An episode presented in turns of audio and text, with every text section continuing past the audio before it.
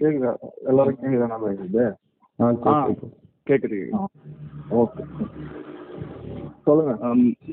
ஒரு நொடி பாம்பாவது பள்ளமாவது புளியாவது பூண்டையாவதுன்னு உசுறு போனா மசுறு போச்சுன்னு கவலையே போடாம நாக்க நீட்டி தேனை நக்கி ஆகான்னு சொன்னா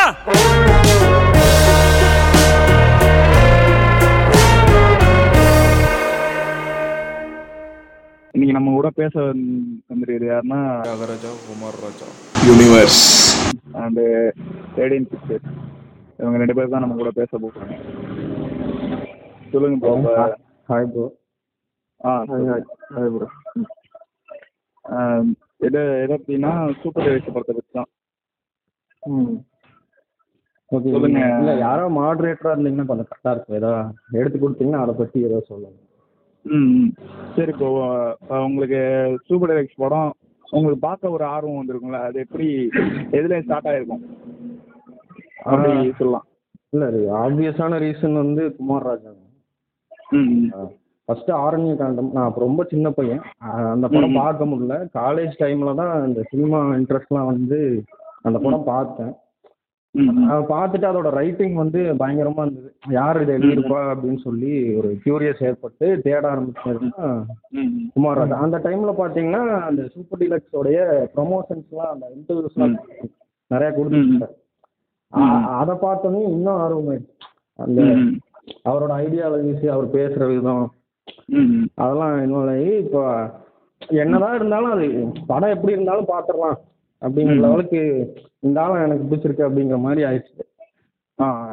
அப்படி ஒரு இன்ட்ரெஸ்ட் கிரியேட் ஆகி ஆக்சுவலாக என் என் காலேஜ்லேருந்து நான் கூப்பிட்டு போகிறேன். யாருமே வரல ஃபஸ்ட்டு படத்துக்கு.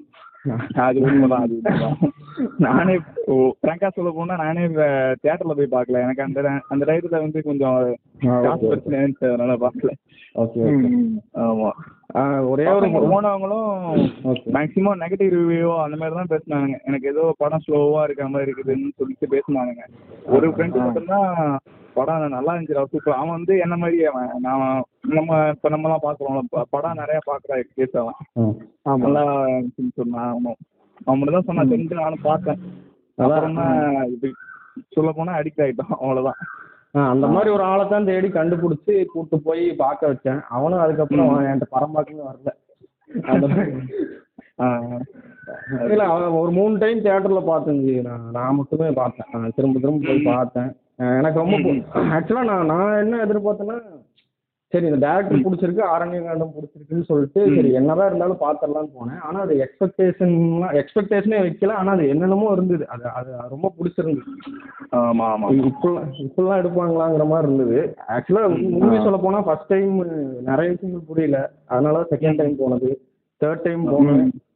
அதுக்கப்புறம் அதை முடி முடிஞ்சப்பெல்லாம் பார்க்கறது தான் ப்ரோ. ஏதாவது இன்ட்ரெஸ்டிங்காக அந்த கிளைமேக்ஸ் பார்ட்டு அது எப்பயுமே பார்க்குறது.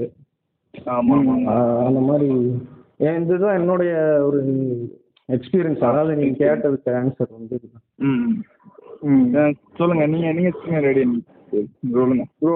ஆக்சுவலாக வந்து எனக்கு வந்து நான் ஸ்கூல் படிக்கும் போது தான் நினைக்கிறேன். அப்போ அப்போதான் ஆரண்யகாண்டம்லாம் பார்க்குறேன். அப்போ எப்படி பார்க்குறேன்னா ஒரு இன்டர்வியூவில் வந்து கோபமாக பேசினிருப்பார்ல ஒரு பழைய இன்டர்வியூவில். ஆ இரண்டாம் உலகத்துக்கு அப்புறம் கொடுத்துருப்பாரு. ஆமாம் அதில் சொல்லியிருப்பாரு இப்போ நான் நார்த் சென்னைக்கு ஒரு புது கலர் கொடுத்துருக்காங்கன்னா அது ஆரண்யகாண்டம் சொல்லலாம். அந்த படத்தில் அப்போ தான் எனக்கு பார்க்கணுன்னு ஒரு ஆர்வமே வந்து சொன்ன பிறகு சரின்னு சொல்லிட்டு அந்த படம் ஹாட் ஸ்டாரில் தான் பார்த்தேன். பார்த்துட்டு நான் அது வந்து ப்ரோக்ராம் வந்து ஃபுல் வருஷம் இல்லை அதுவே சென்சார் கட்லாம் பண்ணியிருப்பாங்க அந்த படத்துக்கு அந்த ஹாட் ஸ்டார்ல. சரின்னு சொல்லி அந்த படம் பார்த்துட்டு நான் எப்படி புதுப்பேட்டைக்கு ஒரு ரெண்டு நாள் சும்மா ஒன்றுமே பண்ணாமல் மூணு நாள் பண்ணால் இதுக்கும் இருந்தேன். ஆனால் இதை வந்து ஒரு கேரக்டர் மட்டும் தனியாக பேசல, எல்லா கேரக்டரும் பேசுது, எல்லாருமே நின்று பேசுது. சரின்னு சொல்லிட்டு அப்படியே விட்டேன். அதுக்கப்புறமா இந்த டேரக்டரோட படம் எட்டு வருஷமா வரவே இல்லை. விஜய் சேதுபதி வந்து அப்போ நம்ம ஊர்ல எல்லாமோ வந்து போட்டு வச்சிருக்கான் அந்த இதுல இன்வால்வ் ஆயிருக்காருன்னு நான் வந்து சீக்கிரம்ல இருந்து பத்தரை மணிக்கு சினிமா நியூஸ் வரும். ஆமா என்னன்னா இது ரெமூவ்ல வரா மாதிரியே விஜய் சேதுபதி பண்றாரோ. அப்ப எனக்கு அவ்வளவு எக்ஸைட் ஆகல. ஆமா, எனக்கும் அதே மாதிரி தான் இருந்துச்சு. சரி இல்ல சரி ரெண்டு பேரும் இப்ப எப்படி இருந்தாலும் சரி சொம்புவான மாதிரி நினைச்சுக்கிறாங்க, அந்த மாதிரி எவ்வளவு நினைச்சுக்கிறானுங்க பொழுது அப்படின்னு இருந்தா. ஆனா இது இது பார்த்த உடனே ஏதோ ஒரு வீடியோ மட்டும் வந்துச்சு. அப்போதான் வந்து நான் தியாகராஜன் போட்டோஸ் தான் அப்ப பாத்துருக்கேன். டேரக்டர் ஆரண்யங்கன் டேரக்டர் யாரு பாத்துருக்கேன். பார்த்தா ஆரண்யங்கன் டேரக்டர் கூட ஒரு வீடியோ வருது விஜய் செல்லுபாதி அந்த இன்ஸ்டால அந்த மாதிரி ஒண்ணு வரும் பாத்தீங்கன்னா, அந்த மாதிரி டான்ஸ் வர மாதிரி ஒரு போட்டோ வந்துச்சு. பார்த்த உடனே எக்ஸைட் ஆயிட்டேன். சரி இந்த படம் பார்க்கணும் அப்படின்னு சொல்லிட்டு தியேட்டர் தான் போனேன். என் கூட யாரும் வரல, நான் மட்டும் தான் போனேன். போயிட்டு படத்தோட டைட்டில் கார்டு வரும் பார்த்தீங்கன்னா சமந்தால தான் ஸ்டார்ட் ஆகும். எனக்கு அந்த ஒவ்வொரு பேரும் கிரெடிட்ஸ்ல வரும்போது ஸ்டார்டிங்ல பின்னாடி சமந்தா வயசு வரும்போது எனக்கு குச்சி போயிடுச்சு படம். ஆக்சுவலா இது வந்து ட்ரீட்மெண்டே வந்து கொஞ்சம் சூப்பரா இருந்துச்சு எனக்கு. அந்த சொன்ன உடனே ஒரு பிஜிஎம் வரும் படத்தோட டைட்டில், அங்கேயே வந்து படம் முடிச்சுட்டு எனக்கு சரி இந்த படம் வேற மாதிரி இருக்கும் போது நம்ம வந்து எதிர்பார்த்து வந்து வேற மாதிரி இருக்கும் அப்படின்னு சொல்லுவோம். அவரு நான் ஆக்சுவலி நம்ம படம் பார்த்தேன், எதுவுமே குறை சொல்ல முடியல என்னால. ரொம்ப ஜாலியா ஒரு எக்ஸ்பீரியன்ஸ் எக்ஸ்பீரியன்ஸ் அந்த படம். ஆமா ஆமா எனக்கு வந்து எப்படின்னு வச்சுக்கீங்களா, இப்ப ஆரணிகாண்ட வந்து நான் வந்து ரேண்டமா வந்து ஸ்கூல் படிக்கும் போதுதான் ஸ்கூல் படிக்கும் போதுதான் சேமா ரேண்டமா நான் பார்க்க ஆரம்பிச்சேன்.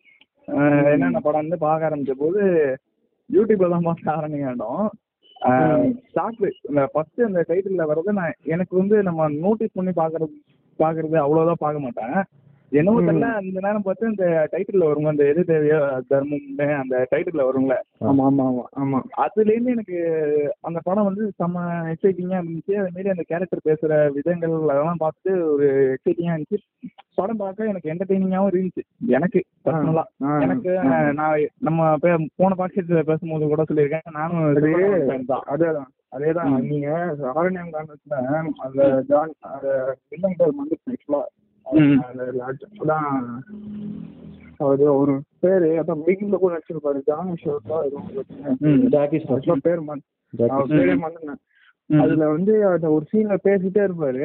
பேசிட்டே இருக்கும்போது அந்த இவன் கேட்பான் பசுமதி கேட்பான் இந்த மாதிரி வந்து நீங்கன்னா சப்பை ஆயிட்டீங்களா அப்படின்னு கேட்ட படிக்க ஒரு நிமிஷம் அமையா நின்று பல் தேய்ச்சி வந்ததுக்கு அப்புறம் திடீர்னு பல்லு ஈன்னு காமிப்பான். அங்கேயே நான் அப்படியே ஆகிட்டேன். அந்த சீன் இவன் நடிகன் தான் அங்கேயே பிக் பண்ணிட்டேன். அந்த சீன்லாம் வெறித்தனமா இருக்கும். அந்த இன்ட்ரெஸ்டிங் ஃபேக்ட் என்னன்னா அந்த மூஞ்சி அப்படி சிரிப்பா இருக்குல்ல அது வந்து அது வந்து குமார் ராஜா வந்து அவங்க அம்மாட்ட பண்ணுவார். அதான் நான் சொல்லுவேன். ஆமா ஆமா அது அது அதுக்கு ஒரு பிஜிஎம் ஒண்ணு ஸ்கோர் பண்ணிருப்பாரு பாத்தீங்களா, அந்த பீட் போயிட்டு இறக்குவாரு. ஆமா சூப்பரா இருக்கும் அதெல்லாம். அதெல்லாம் வேற மாதிரி. இப்ப சூப்பர் டெலக்ஸ் வந்து எனக்கு வந்து எப்படின்னா அந்த ட்ரைலர்ல வரும்ல வாய்ஸ், ஆமா அந்த விஜய் சேதுபதி பேசுற வாய்ஸ், ஆமா அது வந்து அந்த இந்த புலி மேட்டர் ஒண்ணு இருக்குல்ல, புலி எப்பறம் பூனையா அந்த கன்ஃபியூஷன்ல இருந்தா எனக்கு வந்து அது எக்ஸைட் ஆக ஆரம்பிச்சு. இல்ல இந்த படம் வந்து நார்மலான படம் மாதிரி தெரியல, ஏதோ மாதிரி இருக்குது, இது வித்தியாசமா. எனக்கு வந்து வித்தியாசமா படம் ரொம்ப பிடிக்கும். எப்போதும் ஒரே மாதிரி பாக்குறது எனக்கு அவ்வளவுதான் பிடிக்காது. என்ன இது என்னன்னா அதே நான் அந்த கன்ஃபியூஷன்ல இருந்தா அந்த கையில திரும்ப திரும்ப பாத்துட்டே இருப்பேன். எனக்கு அந்த நேரம் பார்த்து கையில காசு இல்லை, இல்லைன்னா கையில காசு இருந்தா போயிருப்பேன், நல்லா நல்லா வந்திருக்கும். ஆனா நான் செல்லுதான் பார்த்தேன், ஆனஸ்டா சொல்ல போனா செல்லுதான் பார்த்தேன். அதுக்கப்புறம் வந்து அந்த படம் வந்து ஃபர்ஸ்ட் டைம் பார்க்கும் போது எப்படின்னு வச்சுங்களேன் பிடிச்சிருக்குது. ஆனா எதனால பிடிச்சிருக்குன்னா சொல்ல முடியாது. அடுத்து நெக்ஸ்ட் கொண்டு போகும்போதுதான் அது வேற ஒண்ணு காட்டுது. கிளைமேட் போதுல வந்து ஒரு சில இது புரியுது. அதுக்கப்புறம் வந்து ரெண்டு மூணு பேரா பாக்குறது அப்புறம் ஒண்ணு ஒன்னா புரியுது எனக்கு. ஆஹ் இதுதான் சொல்ல வந்திருக்காரு இதுதான் சொல்ல வந்திருக்காருன்னு புரிய புரியலாம். அது இன்னும் எக்ஸைட் ஆகிட்டே போயிட்டு இருக்குது எனக்கு. இப்போ அது அது போல எனக்கு என்ன ஆச்சுன்னா இது அது விஜய் சேதுபதியும் மிஸ்கினும் அந்த இதுல சப்ஜெக்ட்ல பேசிட்டுருப்பாங்க பாத்தீங்களா. அப்போ green light off light off light Mysskin நான் தேட்டர்ல உண்மையாவே அது அந்த லெவலுக்கு இம்பாக்ட் போட்டுச்சு எனக்கு. இப்படியே அந்த கேரக்டர் நம்ம ரிலேட்டே பண்ணிக்க முடியாது. அந்த யாரு அந்த சாமியால இருக்கிறவனா நம்ம ரிலேட்டே பண்ணிக்க முடியாது, யாரு நம்ம ரிலேட்டே பண்ண முடியாது. ஆனா ஏதோ ஒரு விஷயத்துல வந்து இந்த ஸ்டோரியை சொல்லும் போது இம்பாக்ட் பண்ணிக்கிது நம்ம மழை வச்சு அப்படின்னா இடத்துல அந்த லைட்டு லைட்டோட ஒர்க்காக இருக்கலாம், இவன் மியூசிக்காக இருக்கலாம், அவங்க இப்போ நடிப்பாக இருக்கலாம், சொல்லி ஸ்டேஜ் போன விதத்துக்காக இருக்கலாம். இது எல்லாம் வந்து நம்ம அந்த லெவலுக்கு அப்போ அப்போது நான் கண்டிப்பாக நம்ம இந்த படத்துல எப்பயோ போயிட்டோம் அப்படின்னு. ஆமா ஆமா ஆமா அந்த சீன் வந்து நல்ல சீன் அது. ஆனா சூப்பர் சீன் அது. அது எல்லாத்தையும் பிரேக் பண்ற மாதிரி இருக்கும். இவனோட நம்பிக்கையும் பிரேக் பண்ற மாதிரி இருக்கும், அவனோட நம்பிக்கையும் பிரேக் பண்ற மாதிரி இருக்கும். ஏன்னா விஜய் சேதுபதி வீட்டுக்கு போயிட்டு அதாவது சிற்பா வீட்டுக்கு போயிட்டு அவன் பார்க்கும்போது அந்த குழந்தை இருப்பான். ஆமா, அவன் வந்து உன்னை நம்பிக்கிட்டு இருப்பான். அதாவது நான் இந்த மாதிரி பண்ணனாலதான் எனக்கு இப்படி ஆயிட்டோ அப்படின்னு நம்பிட்டு இருப்பான். அந்த அந்த பிலீவ்னஸும் பிரேக் ஆகும். இப்போ மிஸ்கினோட அந்த காட் பிலீவ்னஸ் ஒன்று இருக்கும்ல, அந்த சிலையை வச்சுக்கிட்டு இது பண்ணிட்டு இருப்பார்ல, அந்த பிலீவும் பிரேக் ஆகும். ஆமா, அந்த சீனை கொண்டு போன விதம் தான் அது ஸ்ட்ராங்கான, அது ஒரு ஸ்ட்ராங்கா இருந்துச்சு. சொல்ல போனா அது அவ்வளோ அழகா இருக்கும். ஆமா, அதே மாதிரி எனக்கு ஆரணயங்கண்டத்துல ஒரு சீனை வந்து எனக்கு வந்து ரொம்ப நோட்டீஸ்டா எனக்கு வந்து பட்டது எதுன்னா, அந்த அந்த கார்ல டிராவல் பண்ணிட்டு போயிட்டு இருக்கும் போது பசுபதி அந்த இந்த இன்னொரு இன்னொரு பையன் அந்த பின்னாடி பின்னாடி பின்னாடி ஒருத்தர் இருப்பார்ல, அவரும் பேசுற கான்வர்சேஷன்ல ஒண்ணுமே இல்ல. அந்த இடத்துல வந்து ஸ்பீக்கர் ஆன் பண்ணாம இருந்தா அந்த சீனே இல்ல. ஆமா, ஆனா அந்த சீன்ல ஸ்பீக்கர் ஆன் பண்ணுன்றதுக்காக அவ்வளவு டைலாக் வச்சிருப்பாரு. ஆமா ஆமா, அதுதான் செம்மையா இருக்கும். எப்படின்னா செம்மையா சொல்லிருப்பாங்க அப்படின்னு. ஆமா, அதுக்காக தான். அதுல இன்னொரு இன்ட்ரெஸ்டிங் என்னன்னா, அந்த ரிங் டோன் வரும் கை அது கேட்டிருக்கவங்களுக்கு தெரியும். அது ஃபுல்லா கேட்டிருக்கவங்களுக்கு அது என்ன வரும்னு அந்த மாதிரி எல்லா எல்லா டிபார்ட்மெண்ட்லயுமே அது போலீஸ் உண்டு. ஆக்சுவலா படம்லாம் முடிஞ்சு அது அது அடுத்தடுத்த ஸ்டேஜ்ல ஆட் பண்றதுல எல்லாத்துலயுமே பெஸ்டா பண்ணிருக்காங்கன்னு சொல்லுவாங்க. நம்ம அவ்வளோ போட்டோகிராஃபில இருந்து எல்லாமே மியூசிக்ல இருந்து அவ்வளோ எக்ஸைட்டிங்கா கொண்டு போறதுதான் இவரோட பிளஸ்ன்னு நினைக்கிறேன் எனக்கு தெரிஞ்ச வரைக்குமே. ம், ஒரு எத்தனை தடவை பார்க்க பார்த்தாலும் ஒரு அழுக்கா இருக்கும் இவரு படமும். செல்வா படம் சில படம் இப்ப இப்போ வந்து திரும்ப திரும்ப பார்த்துட்டே இருக்கலாம். அதே மாதிரி இருக்கும், எக்ஸைட்டிங்கா இருக்கும். இல்ல, நீங்க ஒரு சீன் சொன்னீங்களா அழுக வந்ததுன்னு சொல்லி சப்வே.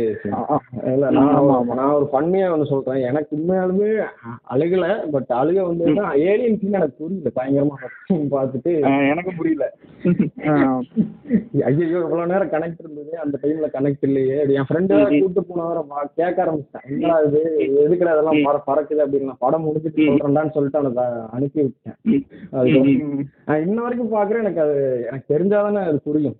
எனக்கு அது ஃபுல்லா ஏலியன்ஸ் பத்தி எல்லாம் எனக்கு அவ்வளவா தெரியாது. அது அதுக்கு பின்னாடி இருக்க விஷயங்கள் உங்களுக்கு ஏதாவது தெரிஞ்சா சொல்லுங்க. அதை பத்தி எனக்கு எனக்கு தெரியுது, சொல்லுங்க. எனக்கும் பெருசா தெரியாது ப்ரோ. ஆக்சுவலா வந்து எனக்கு ஆசை இருக்குது, இந்த ஏலியன்லாம் திருப்பி வரப்போகுது நம்மளுக்கு. எஜிப்ட் தான் இருந்தான் ஃபர்ஸ்ட் நம்ம உலகத்திலேயே.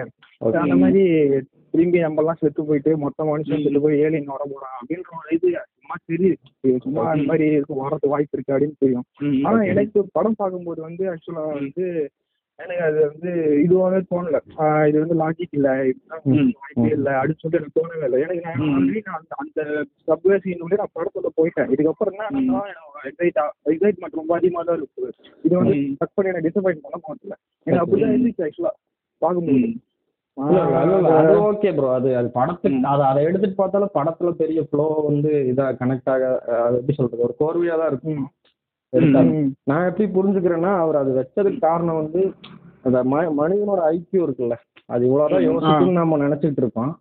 ஆனா அதுக்கு மேல யோசிக்கிறதுக்கு ஏலியன் இருப்பாங்க. அந்த மாதிரி ஏலியன் தான் இருக்கணும்னு இல்லை, நம்மளால இவ்வளவுதான் யோசிக்க முடியும், அதுக்கு மேல யோசிக்கிறவங்களும் இருக்கலாங்களே அப்படிங்கிற மாதிரி நான் எடுத்துட்டேன். நான் நான் நான் என்ன நினைக்கிறேன் அப்படின்னா, அந்த பசங்க நாலு பசங்களாம் வந்து ஒரு போனதான் நினைக்கிறேன். அந்த கேரக்டர் ஒரு கேரக்டரைசேஷன் பண்ணது நான் நினைக்கிறேன். இது அது எப்படியான இருக்கலாம். அவங்க நாலு வருஷம் பூனைதான் நினைக்கிறேன். ஏன்னா பூனை வந்து ஆக்சுவலா அதுவோ சும்மா வீட்டில் நிறைய சுற்றி பார்த்தது உண்டு. அதெல்லாம் பார்த்தோன்னா என்னவோ பண்ணிட்டு இருக்கோம், திடீர் திடீர்னு எங்கெங்க டக்குனு ஓடும். ஆனா அது என்ன பண்ண அதுக்கு தெரிய தெரியாது. ஆனா நம்ம எடுத்து ஒரு பர்பஸ்குள்ள ஒரு நாய் வளர்த்தா மூட்டா வரும், போயிடும் போயிடும் வந்துன்னா உட்காந்துடும். அந்த மாதிரி தான் இருக்கும். எனக்கு அந்த நாலு பேரும் அவங்க எப்படிதான் தோணுச்சு, ஏன்னா அது இந்த நாலு பசங்களோட ஃபேண்டசி அந்த மாதிரி ஒரு ஃபீல் எனக்கு தோணுச்சு. அப்படி பார்க்கும்போது அப்படி எனக்கு தோணுச்சு. ஆஹ் அது அதுவும் ஓரளவு எடுத்துக்கிற மாதிரி தான் இருக்கும். ஏன்னா அவனுக்கு கடைசியில அந்த டைலாக் சொல்லுவாங்கல்ல, தனி தனி தேவன் வந்து சென்னைக்கு வந்தா நாளா பிடிச்சிங்களா அப்படின்னு சொல்லுவாங்கல்ல. இல்ல அது ஸ்கார்டிஞ்சஸ் கேட்பீரின்னு ஒரு கேள்விப்பட்டேன். ஆமா ஆமா, அது ஃபர்ஸ்ட்ல இருந்தே அந்த ஹிண்ட் கொடுத்துட்டே இருப்பாங்க. அந்த பூனை சவுண்டு, அந்த ஜாதியோட சட்டை, கடைசியில் அந்த இது பிரியற ரெண்டா பிரியற அந்த டைம்ல இன்னொன்னு ஏலியனுக்கும் ஃபர்ஸ்ட்ல இருந்தே ஒரு இது கொடுத்துட்டு வருவாங்க, பீஜியம் கொடுத்துட்டு வருவானுங்க. அப்புறம் அந்த சவத் ஃபர்ஸ்ட் வீடு முகில் அவங்க வீட்டுல அந்த அந்த ஃபேமிலி வந்திருப்பாங்கல்ல, அவங்க டிவி பார்த்துட்டு இருக்கும் போது வரும்னு நினைக்கிறேன் பேக்ரவுண்ட்ல. அப்புறம் அந்த சிடி ஷாப்ல வந்து காஜி அந்த ஐட்டம் சாங் பாத்துட்டு இருப்பான், பக்கத்து டிவில பாத்தீங்கன்னா ஏலியனோட பிக்சர் இருக்கும் அந்த ஓடிட்டு இருக்கும். இந்த மாதிரி முடிஞ்சப்பெல்லாம் எங்கெங்க கொடுக்க முடியுமோ ஹிண்ட் கொடுத்துட்டேதான் நம்ம கரெக்டா. அதான் ஒரு டைம் பார்த்தா புரியாது, நம்ம மல்டிபிள் வியூஸ் கொடுக்கணும். அதுதான் ப்ரோ தியாகராஜாவோட ஆன்சர் நினைக்கிறேன். ஆனா இன்னொரு தடவை என் படத்தை பார்க்கணும். அது வந்து அது வந்து இன்னொரு இன்னொரு லெவலுக்கு கொடுத்துப்போம், இன்னொரு டிஃப்ரெண்ட் பர்ஸ்பெக்டிவ் காமிக்கும் அப்படின்னு. இன்னொன்னு என்ன, இந்த ஏலியன் ஏலியன் வந்து வந்த சீன்ல அந்த காஜியை பிரிக்கிற சீன் வரும்ல, ஆமா அந்த இடத்துல நீங்க பிஜிஎம் கனெக்ட் பண்ணி பாத்தீங்கன்னா அங்க வந்து வேற ஏதோ உயிர் உருவாகிற மாதிரி ஒரு இந்த ஹார்ட் பீட் வரும், சைட்ல ஒரு பாட்டு வரும். எனக்கு சரியா நோட் பண்ண எனக்கு சரியா கேட்கல, அது அது சைட்ல ஒரு சாங் வரும். அதை பிரிச்சுட்டு வந்து சொல்லுவாங்களே ஒரு டைலாக், ஃபர்ஸ்ட் ஏதோ உயிர் வந்து பிரிச்ச அதே இதுதான் அப்படின்னு சொல்லுவ. அது வந்து நிறைய ஒரு வச்சிருக்காரு, அது இன்னும் நம்ம பார்த்தாதான் புரியும், அதுதான் அப்சர்வ் பண்ணாதான் புரியும் போல. ஆமா, அது உங்களுக்கு ஏதாச்சும் அந்த சீன்ல அந்த பர்டிகுலர் சீன்ல ஏதாச்சும் உங்களுக்கு காஜி செப்பரேட் பண்ற சீன் அது? ஆமா ஆமா ஆமா, நான் தான் அந்த அந்த சீனே சொல்லிட்டேன். அந்த ஏலியன் அந்த செப்பரேஷன் சீன்லாம் நான் இன்னும் டீகோட் ஐ மீன் அது அது ஒவ்வொரு இதுல ஒவ்வொன்னு சொல்றாங்க, நான் எது புரிஞ்சுக்கணும்னு தெரியல. நான் நானே ஏதாவது படிச்சாதான் உண்டு, நானே படிச்சாலும் புரிஞ்சுக்கிட்டாதான் உண்டு. ஏன்னா நிறைய எடுத்துக்க முடியாது, எல்லாரும் சொல்றதும் எடுத்துக்கிட்டு. இன்னொன்னு அவர் எக்ஸ்பிளைன் பண்ண மாட்டாரு, அது இன்னும் ஒரு பிளஸ். ஆஹ் அதுதான் பிளஸ், அதுதான் உண்மையா பிளஸ். அங்கதான் அவர் வந்து இப்ப வந்து நிறைய டேரக்டர் பண்றதுல அது அவர் பண்ணவே மாட்டாரு, யாரையும் எக்ஸ்பிளேஷன் கிடையாது, பார்த்து புரிஞ்சுக்க அவ்வளவுதான். இதை பத்தி நான் ஏன் பேசணும்ட்டாரு இந்த அபிஷேக் தான், அவருக்கு ஒரு அபிஷேக் ராஜா தான் அவர் தான் சொன்னாரு. ஆக்சுவலா அவங்க படம் பார்க்க போறாங்க அவ்வளவுதான். இன்னொரு இது இந்த ஆஸ்திரேலியால அவார்ட்ஸ் அந்த ஸ்கிரீன் பண்ணாங்களா ஃபிலிம் ஃபெஸ்டிவல், அங்கேயும் கேட்டிருப்பாங்க ஏலியன் பார்ட் பத்தி அப்படின்னு. எனக்கு அது புரியல, புரியலன்னா ஒன்றும் பிரச்சனை இல்லை அப்படின்றாரு. அது படத்துல இருக்கு, படத்துல இருக்கிறது அவ்வளவுதான், நீங்க ஏதாவது புரிஞ்சுக்கோங்க அப்படிங்கிற மாதிரி சொல்லிட்டேன். ஆமா ஆமா, ஒரு அது மிஸ்டேக்ஸா வச்சுக்கிறதுதான். இப்ப நம்மளுக்கு வந்து ஒரு மிஸ்டேக்ஸ் மேல தானே ஆர்வமே இருக்கும், அது சொல்லிட்டாருன்னா இருக்க போயிடும். இடம் வந்து ஏலியன் இடம் வந்து நான் ஃபேண்டசி தான் கன்ஃபார்மா நான் சொல்றேன். ஏன்னா ரெண்டு பேர் பிரிஞ்சிருக்காங்க அப்படின்னா அந்த அந்த ரொம்ப அந்த பூனை ஆக்சுவலா வந்து கடைசியில உடம்பு பிரிஞ்சு அந்த ஏலியன் கூட போயிடும். அதுதான் கான்வர்சேஷனாவும் நடக்கும் பார்த்தீங்கன்னா, அந்த ஏலியன் கிட்ட பேசுற மாதிரிலாம் இருக்கும். அது அவங்க ஃபேண்டசியா இருக்குன்னு நினைக்கிறேன். ஏன்னா அவன் வந்து நினைக்கிறான் ஏலியன் ஏலியன் கூட நம்மளால அவன் நிறைய படம் பார்த்துருக்கான் அந்த மாதிரி அப்படின்னும் போது அவன் ஃபேண்டசி எப்படி இருக்குன்னா ஒரு ஏலியன் கூட இது ஒரு கான்வர்சேஷன் அப்ப எப்படி இருக்குன்னு சொல்லிட்டு ஆனா அவன் அப்படி போறான் நினைக்கிறேன். இன்னொன்று வந்து இந்த காஜி கேரக்டரு பத்தி ஒரு பெர்ஸ்பெக்டிவ் வந்து என்னோட பெர்ஸ்பெக்டிவ் வந்து அவன் சொல்லுவாள் இதே மாதிரி உன் கண்ணை பார்த்தா எனக்கு ரொம்ப பிடிச்சிருந்துச்சு. அதே மாதிரிதான் அந்த கேரக்டருமே, இப்போ அந்த கேரக்டர் பேர் வேணா கொஞ்சம் வியர்டா இருக்கலாம். ஆமா, அந்த அந்த கேரக்டரோட எண்ணங்கள் வந்து ஒரு பிரசன்ஸ்லயே இருப்பான், எப்படி பார்த்தா பிரசன்ஸ்லயே இருப்பான், அடி வாங்கினா போறான்ட்டு தொலைச்சிட்டு போற மாதிரி ஒரு ஆளு. ஒரு அதான் அவனுக்கு இருக்கிற எண்ணங்களை அப்படியே பிரதிபலிக்கிறான். அதான் அந்த அந்த சீன்ல ஏலியன் சீன்ல கூட நமக்கு ரொம்ப போயிடும் அந்த மாதிரி ஒரு கேரக்டர். கரெக்டுங்களா, நம்ம நம்ம வாழ நினைக்கிற மாதிரி கேரக்டரா இருக்கும். உண்மை, அதுதான் அதுதான். அது அவன் வந்து ஒரு ஏலியன் மூலமா அவன் திருப்தி, அதான் ஒரு ஒளிவு மறைவு இல்லாம அப்படியே ஒரு என்னதான் ஒரு எமோஷனலஸா எதா இருந்தாலும் அக்செப்ட் பண்ணி அந்த மாதிரி அக்செப்ட் பண்ணிட்டு அப்புறம் வியர்டா பேர் வச்சிருந்ததுனால அந்த வியர்டா பேர் வச்சு நம்ம பிடிக்கிற மாதிரி பண்ணிட்டாரு. அது அதுதான் இல்ல காஜிங்கிறது வந்து நம்ம இப்ப அதுக்கு முன்னாடி நான் சொல்றேன் அது ரொம்ப இதா யூஸ் பண்ணிருப்போம். அந்த படத்துலயே பாத்தீங்கன்னா நிறைய நார்மலைஸ் பண்ணிருப்பாரு காஜி, நீ ஏன்டா எவ்வளவு காஜியா இருக்க அந்த மாதிரி. அது ஆக்சுவலா வந்து அந்த ரசவகத்துக்கு போகணும் பாத்தியா ஒருத்தனுக்கு இருப்பாரு அந்த இடத்துல வந்து நான் ஓஞ்சோன்னு திட்டிட்டு இருக்கேன். ஆக்சுவலா ஒரு கதை சொல்லுவாங்க வந்து ஆக்சுவலா நம்மளாம் இந்த மாதிரி ஒரு இடத்துக்கு போய் ஒருத்தர் வந்து அந்த மாதிரி ஒரு ஆக்ஷன் அப்படின்னா நம்ம வந்து பயத்தோட தான் இருப்போம். அந்த மாதிரி தான் ரெண்டு பசங்க இருப்பாங்க, அவங்க மட்டும் அவங்க ஃபேண்டசி சொல்லி வைப்போம் இந்த மாதிரி. ஆமா ஆமா ஆமா தான் பண்ணலாம்.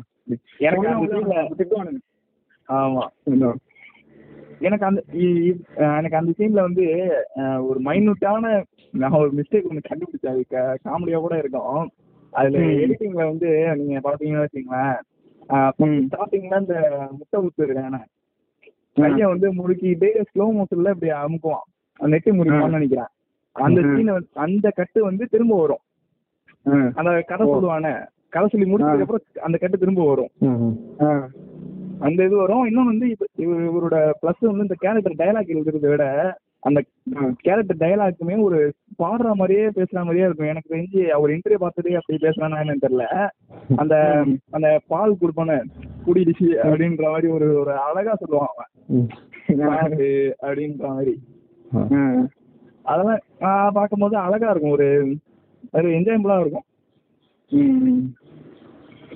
இவன் கதை சொல்லும் போதும் அவ்வளோ அழகா இருக்கும். அதான் இல்ல அது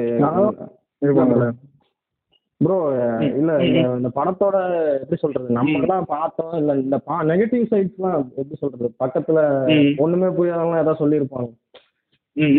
அதாவது பார்த்துட்டு சொல்றது வேற, இந்த இடத்துல எனக்கு புரியுங்களா இது எனக்கு உடன்பாடு இல்லை அந்த மாதிரி சொல்றது வேற, சும்மா பிளைண்டா ஒரு ஹேட்ரட் அப்படியே அந்த மாதிரிலாம் நிறைய வந்தது. அதை பத்தி உங்களுக்கு தெரிஞ்சது சொல்ல முடியுமா? உங்களுக்கு தெரிஞ்சு நீங்க எக்ஸ்பீரியன்ஸ் பண்ண. ஆக்சுவலா எனக்கு இருக்கு. ஆக்சுவலா வந்து நான் தியேட்டர்ல தான் போட மாட்டேன். என் பழத்துல ஒரு ஒரு ஃபார்ட்டி ஃபைவ் இயர்ஸ் மேல எதுவும் ஒருத்தது என் பழத்துல உட்காந்து இருந்தாரு. படம் ஃபர்ஸ்ட் ஆஃப் முடிய முடிஞ்சிச்சு. அதான் இன்ஃபர்மேஷன் போட்டாங்க, நான் உட்காந்துருந்தேன். நான் வந்து போன உடனே உட்காந்து படம் புரியுதாப்பா உங்களுக்கு அப்படின்னு கேட்டேன். புரியுதா புரியுது அங்கிள் அப்படின்னா எனக்கு ஒரு மாதிரி புரியுத ஒரு மாதிரி ஸ்லோ ஒரு என்னப்பா அப்படின்னாரு. தெரியல அங்கிள் அப்படின்னு அவர் அவ்வளோதான் கிளம்பிட்டாரு அவர் வீட்டுக்கு. நான் இந்த படத்துல இல்லை செகண்ட் ஹாஃப் ஃபுல்லா நான் எனக்கு படம் முடிஞ்ச பிறகு ஆக்சுவலா நான் படம் பண்றதுனால எனக்கு அப்படி புரிஞ்சுது. நான் லாஸ்ட் ஆஃப் இது பண்ணும்போது படம் பார்த்து வெளில வரும்போது ஏன் இந்த இப்படி கேட்டாரு அப்படின்னும் போது ஒரு படம் புரியும் புரியுது அவசியமே இல்லை. ஏன்னா நான் தியாகராஜ போலன்னு அவர் மாதிரியே பேஸ் வந்துக்கிறேன். எனக்குள்ள ஒரு படம் புரியணும்னு அவசியம் இல்லை, புரிஞ்சாலும் தப்பு இல்லை. ஒருத்தன் வந்து எத்தா எடுத்துக்கிட்டான் என்னன்னா எடுத்துக்க வேணாம் இப்படிதான் எடுத்துக்கிறேன். அந்த படம் வந்துச்சு சரி ஓகே ஒரு படம் புரியணும்னு அவசியமே கிடையாது. ஒரு படம் ஸ்லோவா போச்சுன்னா கூட நம்மளுக்கான ஒரு ஆடியன்ஸ் வருவாங்க.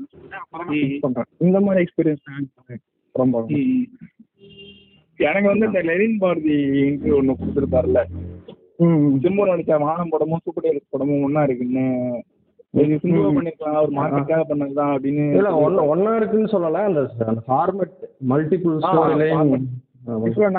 போட்டிருப்பேன் அந்த மாதிரி. இந்த மாதிரி கேரக்டர் விஷயமா இருக்கு அப்படின்னு. இன்னொன்னு ரெண்டு படத்தோட ஸ்லோவும் ஆடுறோம்.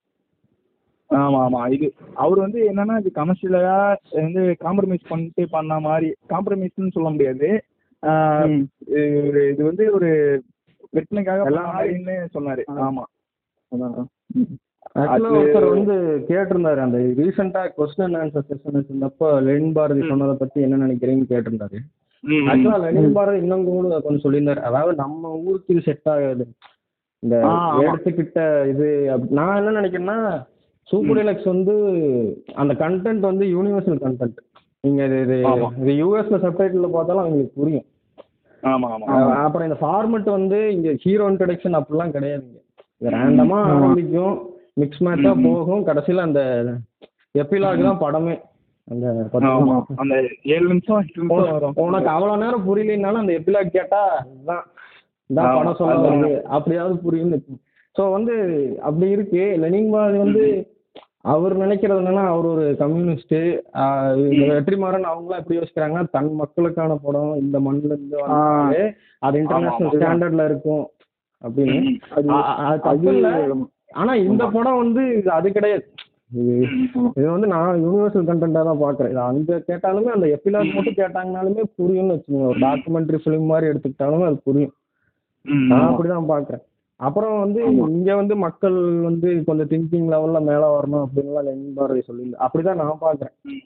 ஆனா ஏன்னா இல்ல இப்ப அந்த பையன் வந்து அவங்க அம்மா வந்து ஒரு கஸ்டமர்ல திட்டுவாங்க அந்த ஆட்டோல தெரியும். அதெல்லாம் தான் படம் இன்னுமே ஆர்வமாச்சு. ஆனா வந்து அவன் எல்லா படங்கள்லயும் அது வராதுல்ல, யாவது படங்கள்லதான் வரும். அந்த மாதிரிதான் நான் பாக்குறேன். எனக்கு தெரிஞ்சு அது வச்சதே காரணம் வந்து எனக்கு எனக்கு பட்டது வந்து என்னன்னா, இப்ப அந்த மாதிரி இருக்காம இல்லைன்னா சொல்ல முடியாது. இல்லை ரியல் லைஃப்ல நான் பார்த்துருக்கேன் ப்ரோ, நான் அந்த மாதிரி எக்ஸ்பீரியன்ஸ் பண்ணியிருக்கேன். திட்டுறது அந்த மாதிரி இருக்காங்க இருக்காங்க இருக்காங்க நான் கூட ஒரு எக்ஸாம்பிள் சொல்லுவேன். பசைய வந்து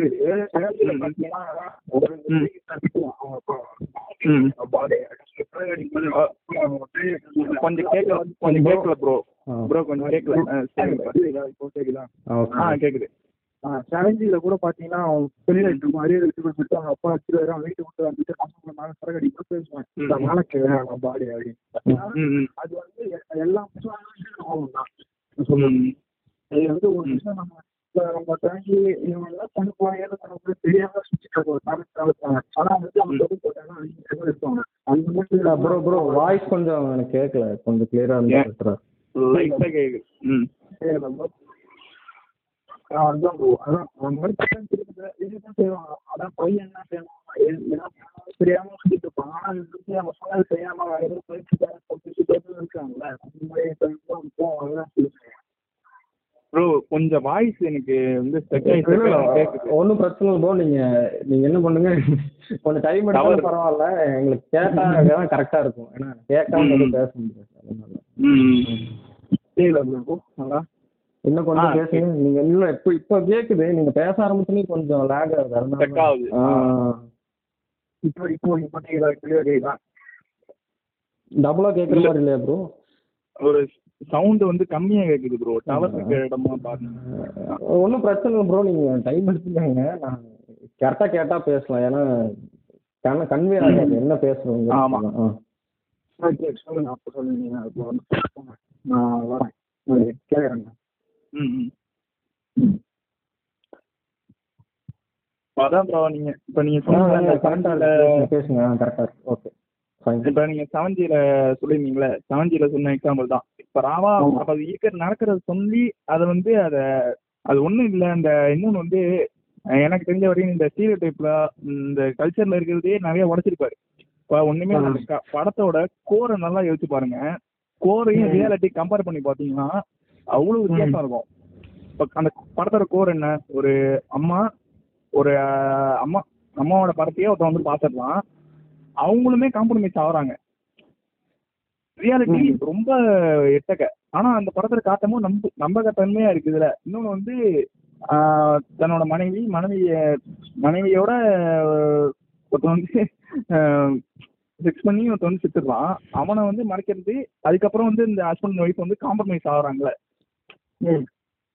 அதெல்லாம் வந்து அது ஒண்ணு. இன்னொன்னு வந்து ஒரு திருநங்கையோட திருநங்கையே ஒரு வீட்டில் வீட்டில் கொண்டு வரதெல்லாம் வந்துட்டு எனக்கு தெரிஞ்சு எனக்கு தெரிஞ்ச வரையும் எனக்கு எக்ஸ்பீரியன்ஸ்லாம் இல்லை. நான் கேள்விப்பட்ட வரையும் வாய்ப்பு இல்லைன்னு தான் நினைக்கிறேன்.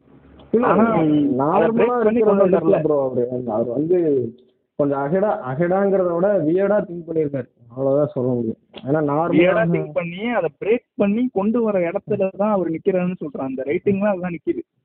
அது எல்லாத்து எல்லாத்துலயும் நம்ம அக்செப்ட் பண்ணணும். இப்ப அவங்க அப்படி இருக்காங்கன்னா அது அவங்களோட விருப்பம். அதான் அந்த விஜய் சேதுபதி கூட சொல்லுவார்ல, நான் எனக்கு பிடிச்ச மாதிரி நான் மாறிக்கிட்டேன், அதுல என்ன உனக்கு வந்துச்சு, உங்களுக்கு என்ன சொன்னாங்க. இல்ல அதுக்குதான் அவரு அந்த கடைசி எபிலாக்ல வந்து பதில் சொல்லியிருப்பார், லைஃப் இஸ் மீனிங்லெஸ். ஆனா எது சுவாரஸ்யம் லைஃப்ல அப்படின்னு கேட்டா லைஃபே தான். ஆமா அது வந்து கரெக்டா எக்ஸாக்டா புரியணும்னு வச்சுக்கோங்களேன். நீங்க அந்த வாழ்க்கையில நீங்க புக்கு படிச்சீங்கன்னா அது கரெக்டா புரியும். அது வந்து எனக்கு வந்து அந்த நான் படத்தை வந்து அதுக்கு முன்னாடி நிறைய தடவை நான் பார்த்திருக்கேன். எனக்கு எனக்கு வந்து அது ஒரு டைரக்ட் மெமரியா தான் பட்டுச்சு தவிர, அதுக்கப்புறம் எனக்கு வந்து அது ஒரு எமோஷனா பட்டுச்சு. அது வந்து அது அது சொல்றதுக்கு காரணம் வந்து அந்த சொல்லியிருப்பாருல, அதுக்கு முன்னாடி டைலாக் தான் சொல்லுவாரு, பிறக்கிறதுக்கு முன்னாடி ஒன்றும் இல்லை, இறந்ததுக்கு அப்புறமும் ஒன்றும் இல்லை, ஒன்றும் இருக்காது, நத்திங்னஸ் தானே, ஒரு வெறும் ஒன்றுமே இருக்காது. இப்போ இப்போ நம்ம சந்தோஷமா இருக்குமோ சோகமா இருக்குமோ சோகமா இருக்குமோ இருக்கும் போதே நத்திங்னஸ் தான் ப்ரோ. நம்ம சந்தோஷப்படுறதும் சரி அளவுறதும் சரி, அது இங்கே மட்டும்தான் அந்த அனுபவிக்க முடியும். அதுதான் அவர் சொல்லியிருப்பாரு அந்த இடத்துல. வாழ்க்கைன்றது இங்கே மட்டும்தான், அது உன் கையில, அது எப்படி வாழ்றதுன்றது உன் கையில. வாழ்க்கை வாழ்க்கை தான் உன்னதமானது அது இந்த வாழ்க்கையில அப்படின்னு சொல்லியிருப்பாருல. எல்லாத்தையும் மறந்து இந்த மொமெண்ட்ல இரு, அவ்வளோதான். ஆமா அதுதான் அதுதான் எல்லா பிலாசபிக்கல் பேசுறவங்களும் சொல்லுவாங்க. ப்ரெசென்ட் பண்ணு ப்ரெசென்ட் லீவ் பண்ணுங்க அப்படின்னு சொல்லுவாங்க. அது அது வந்து அது அந்த புக்கு அந்த புக்கில் இருக்க அவரு அவரே சொல்லுவாரு எனக்கு பிடிச்ச புக்குன்னு சொல்லுவாரு. அந்த புக்கு வந்து செம்மையா இருக்கும், அது வந்து படிக்கலாம். படிச்சுட்டேன். அதை படிச்சுட்டு தான் ஒரு ஒரு பைத்தியம் முடிச்ச மாதிரி ரெண்டு வீடியோ போட்டிருப்பேன். அது என்ன சம்மந்தமே எனக்கு இப்போ யோசிச்சு பார்க்க என்ன இதுக்கு சம்மந்தம், நான் ஏன்டா அதுக்கு வெயிட் பண்றேன்ற மாதிரி யோசிக்க ஆரம்பிச்சேன். அது அந்த புக்கு வந்து ஒரு அவர் சொல்ற மாதிரிலாம் அதுல வாழ்ந்தான்னு சொல்லுவார்ல, அந்த புக்கு வந்து அறுநூறு பேஜ் வரும். என் லைஃப் டைம்ல நான் அவ்வளோலாம் படிச்சதே கிடையாது. நான் பார்த்தேன்னா ஓடுவேன். எனக்கு வந்து ஸ்டார்ட் பண்ணி ஒரு ஸ்லோவா படித்தேன். நான் வந்து புக்கு படிக்கணும்னா நிறுத்தி நிறுத்தி நிறுத்தி நிறுத்தி ஒரு மாசம் ரெண்டு மாசம் நான் அதை அப்படியே விட்டுருவேன். நான் வந்து ரொம்ப டிசிப்ளினாலாம் அவனுக்கு படிக்க மாட்டேன். அறுநூறு பக்கத்தையும் ஒன்றா படிச்சு அது அவ்வளோ எக்ஸைட்மெண்ட்டாக இருந்துச்சு. அது எப்படி சொன்னா ஒரு ஹியூமனோட ஹிஸ்ட்ரி, அதாவது ஜாதிகள் எப்படி உருவானுச்சு இந்த அது அதுல இருக்கும். நீங்க படிச்சீங்கன்னா அது செம்ம எக்ஸைட்டிங்கா இருக்கும். இந்த அது வந்து இதுல சொல்லி அது படிங்க, அது நல்லா இருக்கும், படிச்சு பாருங்க. இன்னொன்று வந்து இப்போ அடுத்ததாக சொல்லணும்னா அந்த கேரக்டர் வைஸ் பார்த்தோன்னா உங்களுக்கு எது எக்ஸைட்டிங்கான கேரக்டரு இது அவ்வளோ அந்த கேரக்டர் சீசன் ரொம்ப பிடிச்சிருந்துச்சின்னு சொன்னீங்கன்னா எது பிடிக்கும்? பெர்லின் பெர்லின் பெர்லின் ஏன் அது ரியல் லைஃப்ல அப்படி இருக்க முடியாதுல்ல, என்ன இருக்க முடியாது. என் என் கேரக்டர் அது அப்படி அப்படி பண்ண முடியாது. ஆனால் நான் கனவு நினச்சி பார்த்தா நினச்சி பார்த்துக்கலாம் நான் நான் வில்லண்டா அப்படிங்கிற மாதிரி. வெஸ்டியனோட தலைமொழியை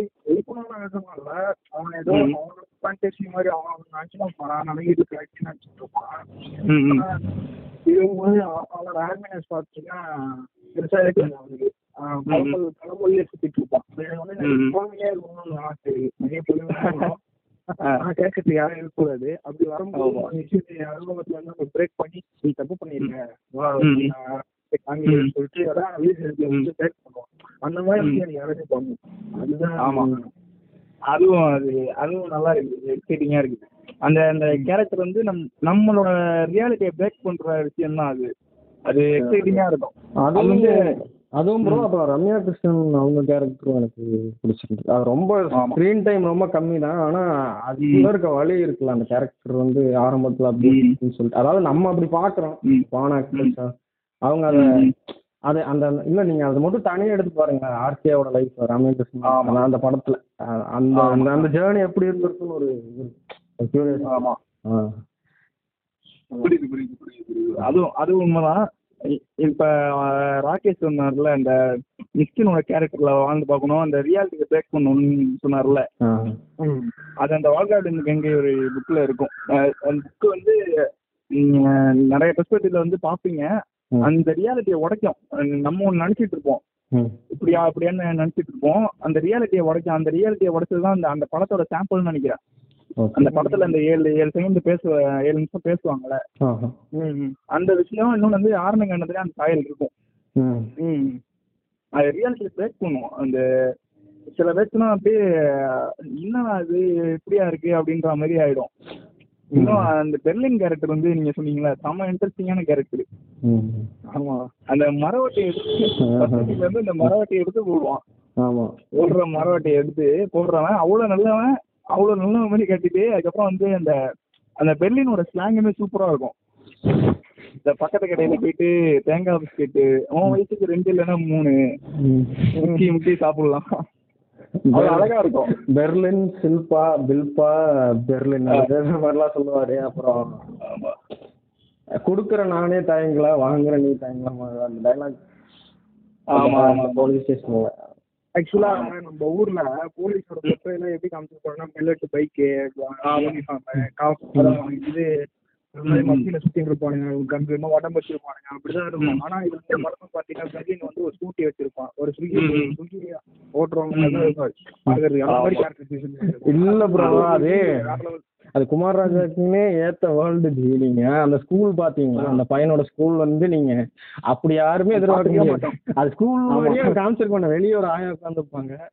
ஆமா ஆமா உள்ள வந்து அதை ஆக்சுவலா ஒரு ரெண்டட் வீடு எடுத்தா போதும்னு நினைக்கிறேன். அது ஒரு ஸ்கூலா காமிச்சு ஆமா ப்ரோ, நான் வந்து பிப்த் வரையும் பிரைமரி ஸ்கூல்ல தான் படிச்சேன். அது வந்து வீடு மாத்திருக்கோம். அப்பதான் ஓ இந்த மாதிரி நம்ம எங்க வீடு பார்த்து பிரைமரி ஸ்கூல் வரைக்கும் பழகி தெரியுது. அது ஆக்சுவலா பிப்த் வரையும் படிச்சிருக்காங்க. இல்ல நீங்க அங்கேயும் இல்ல நீங்க நினைச்சு பாருங்க, ஸ்கூல்ல எப்படி வேணா காமிச்சிருக்கலாம். ஒரு பெரிய பில்டிங் லாங் ஷாட்ல இருந்து அப்படியே காமிச்சிட்டு போய் இதான் ஸ்கூலு, இது ஸ்கூலானே தெரியல. அந்த என்ட்ரன்ஸ் முடிச்சாரு. அந்த ஸ்கூல் ஸ்கூல்ல வந்து சில்பாட்ட வந்து ஒருத்தர் வந்து கேட்பாரு, என் போலீஸ் கம்ப்ளைண்ட் கேட்கும்போது சில்பா ஒரு டைலாக் சொல்லுவாங்க சொல்லுவாங்க நீ வந்து போலீஸ் வந்து உனக்கு வந்து போலீஸ் எனக்கு வந்து புடிச்சேன். அதெல்லாம் வந்து செமையா இருந்துச்சு. இப்பதான் அந்த மாதிரி பேசும்போது அவன் ஷாக் ஆயிடும். அப்படியே எதுக்க உள்ளவன் இது ஜெயராஜா குமார் ரைட்டிங்கே இப்படிதான் போல ஒரு ஆறு பிளக்கா பேசுற மாதிரி இருக்கும் அந்த கேரக்டர் எல்லாமே. ஆமா ப்ரோ, அந்த இடத்துல அந்த சீல பாத்தீங்க அப்படின்னா ஒரு அந்த குட்டி பையன் இருக்கான் பாத்தீங்கன்னா, அந்த பையன் பையன் இருக்கான் பாத்தீங்கன்னா அவன் வயசு பசங்க தான் வெளில போனாங்க. அவனுக்கு வந்து மச்சி பாடுறா அப்படின்னா பயங்கரமா வெளில போனாங்க. நம்ம வயசுல நம்ம வீட்டுல நம்ம பண்ணிட்டு இருப்போம் அப்படின்னா சொல்லி இடத்துல வேற எவ்வளவு பேசிட்டு போனாங்க. ஒரு ரெக்யூர் தான் பேசணும். அதாவது எல்லாம் தெரிஞ்ச மாதிரி பேசுவாங்கன்னு சொல்லுவாங்க. அந்த மாதிரி பேசணும். நான் இன்னொன்னு சொன்னோம், அந்த ஓப்பனிங் சீனே பாத்தீங்கன்னா பயங்கர செக்ஸியா எல்லாம் காமிச்சிருக்க மாட்டாரு. அது அங்க அந்த மேட்டர் கன்வே பண்ணணும். அதுக்கேத்த மாதிரி எடுத்துருப்பாருல. நீங்க ரைட்டிங் சொன்னீங்க, அதை எடுக்கிற ஸ்டேஜ் பண்ற விதம் இருக்குல்ல, அதை அதை எப்படி வேணா காமிச்சிருக்கலாம். அது இவர் அதை நீட்டா காமிச்சு முடிச்சுட்டாரு. அங்க அதுதான் நடக்குது. அதுல ஒரு காமெடி வரணும். எண்ட்ல வந்து அவன் செத்து போயிடுறான். நம்பக தன்மை இப்போ அது வந்து நம்ம நம்ம வந்து அது மாதிரி ஒரு சீனை முன்னாடி பாத்துருக்க மாட்டோம். அந்த மாதிரி ஒரு கேள்வி நான் பட்டது இல்லை. அதை பார்க்கும்போது ஒரு ஆமா எனக்கு எனக்கு என்ன ஃபீல் வந்துச்சுன்னா, நான் சொல்ல முடியுங்களா ஸ்டார்டிங்கே ஒரு போலீஸ் பேக்ரவுண்ட் தான் நம்ம சமத்தா பேசிட்டு வர வாய்ஸ் அப்படியே கதை ஸ்டார்ட் ஆகும் டைட்டில் வரும். ஆமா ஆமா அது வந்து எனக்கு என்ன ஃபீல் ஆச்சு அப்படின்னா, காமிக்ஸ் இருக்குல்ல சவிதா அப்படின்னு சொல்லிட்டு ஒரு காமிக்ஸ் இருக்குல்ல, தெரியல படிச்சிருக்கீங்கன்னா தெரியல. அது ஆக்சுவலா வந்து ஒரு பானோகிராஃபி காமிக்ஸ். அதுல வந்து பாத்தீங்கன்னா இப்படிதான் ஃப்ளோ இருக்கும். ஃப்ளோ எப்படின்னா டயலாக் எல்லாம் பேசிட்டு இருப்பாங்க. ஸ்கிரிப்ட் வரும்போது தான் வந்து ப்ரோ நீங்க சொல்றதை புடிச்சிட்டேன் நானு. சவிதா அந்த மாதிரி ஒரு ஃப்ளோ தான் ஓப்பனே அவங்க படம். எனக்கு அப்படிதான் கன்வே ஆச்சு. ஆக்சுவலா அந்த படத்தோட டைட்டில் வரும்போது டிஸ்கோ டான்ஸோட மியூசிக் தான் போட்டுருப்பாங்க. அது அப்படியே அப்படியே அமைதியா படத்துல போயிடுவா அப்படின்னு சூப்பரா இருக்கும். எனக்கு அப்படி கன்வே ஆச்சு அந்த காமிக்ஸ்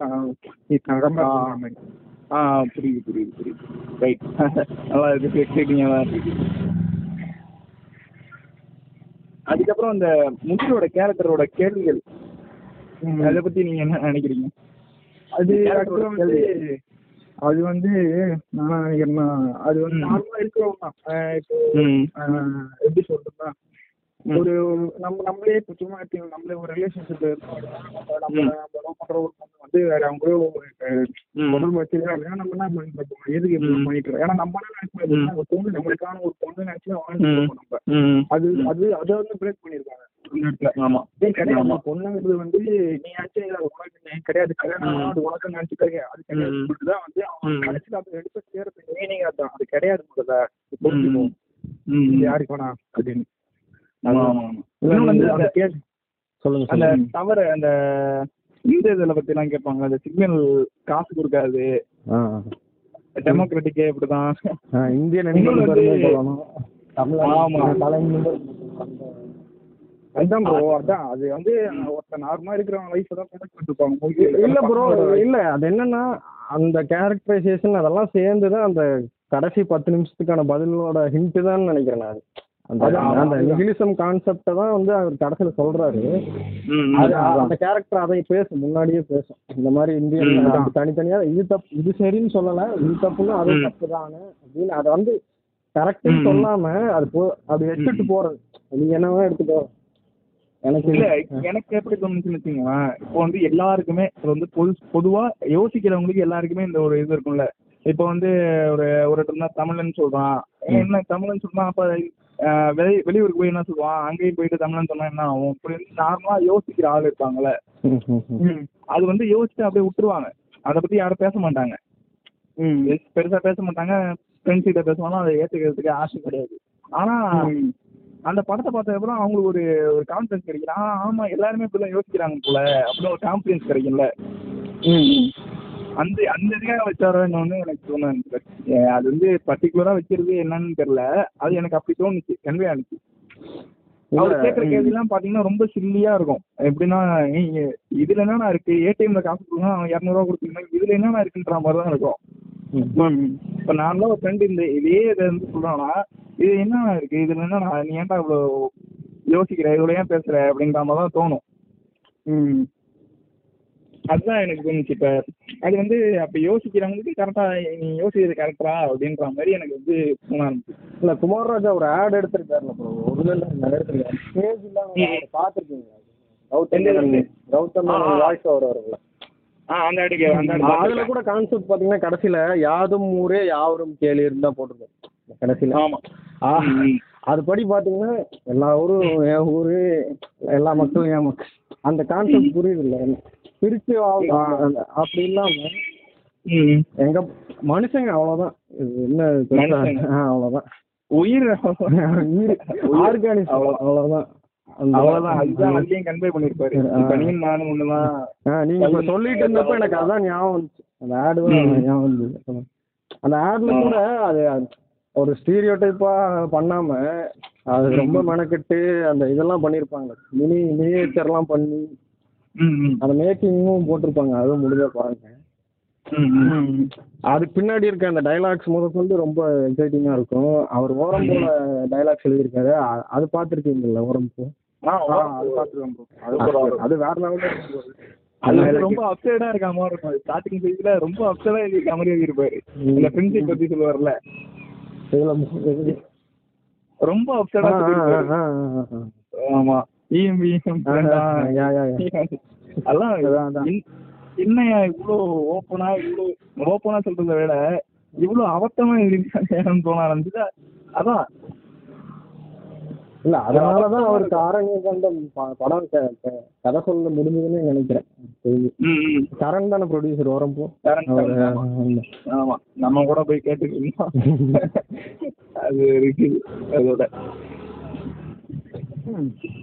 நம்ம வந்து சில்பா சில்பா கேரக்டர் அவங்க அந்த இதை பத்தி சொல்லுங்க. அது இன்னுமே இல்ல இல்ல அந்த படம் பார்த்ததுக்கு அப்புறம் ஒரு சின்ன சேஞ்சஸ் ஏற்பட்டிருக்கு எனக்கு. அது படமா கான்ட்ரவர்சி கிரியேட் பண்ணது இருக்கட்டும், நான் எனக்கு கிரியேட் பண்ணது வந்து அதுக்கு முன்னாடி நான் பார்த்துட்டு இருந்தது வந்து எனக்கு பயம். ஆக்சுவலா பஸ்லாம் டிராவல் பண்றப்போ, ட்ரெயின்ல டிராவல் பண்றப்போ அதில் எப்படி சொல்றது ஒரு மாப் மென்டாலிட்டி. அவர் சொல்ற மாதிரி எல்லாரும் பயந்துக்கிறாங்கன்னா நம்மளும் பயந்து போகலாம். அப்புறம் அப்புறம் வந்து யோசிச்சு இந்த படம் பார்த்தோன்னு யோசிச்சேன், அவங்க ஏன் அப்படி அவங்கள அவங்க ஒதுக்கி வச்சிருக்கனாலதான் அவங்க அப்படி பண்றாங்க. அப்புறம் அவங்கள சில விஷயங்களுக்காக யூஸ் பண்ணிக்கிறாங்க. இப்போ எல்லாமே இந்த சொசைட்டி தான் அவங்களுக்கு பண்ணது. அப்போ அவங்க திருப்பி ஒன்றும் இல்லை, இப்போ நமக்கு எல்லாம் எங்கேயுமே வேலை இல்லை, நமக்கு பணம் இல்லைன்னா நம்ம என்ன பண்ணணும்?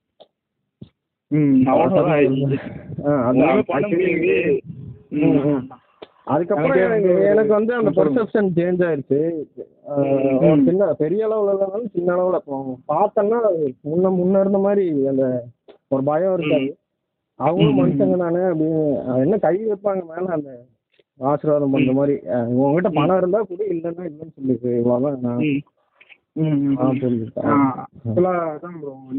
இருந்தா கொடுங்க கொடுக்குறீங்க அப்படின்னு சொன்னீங்களா?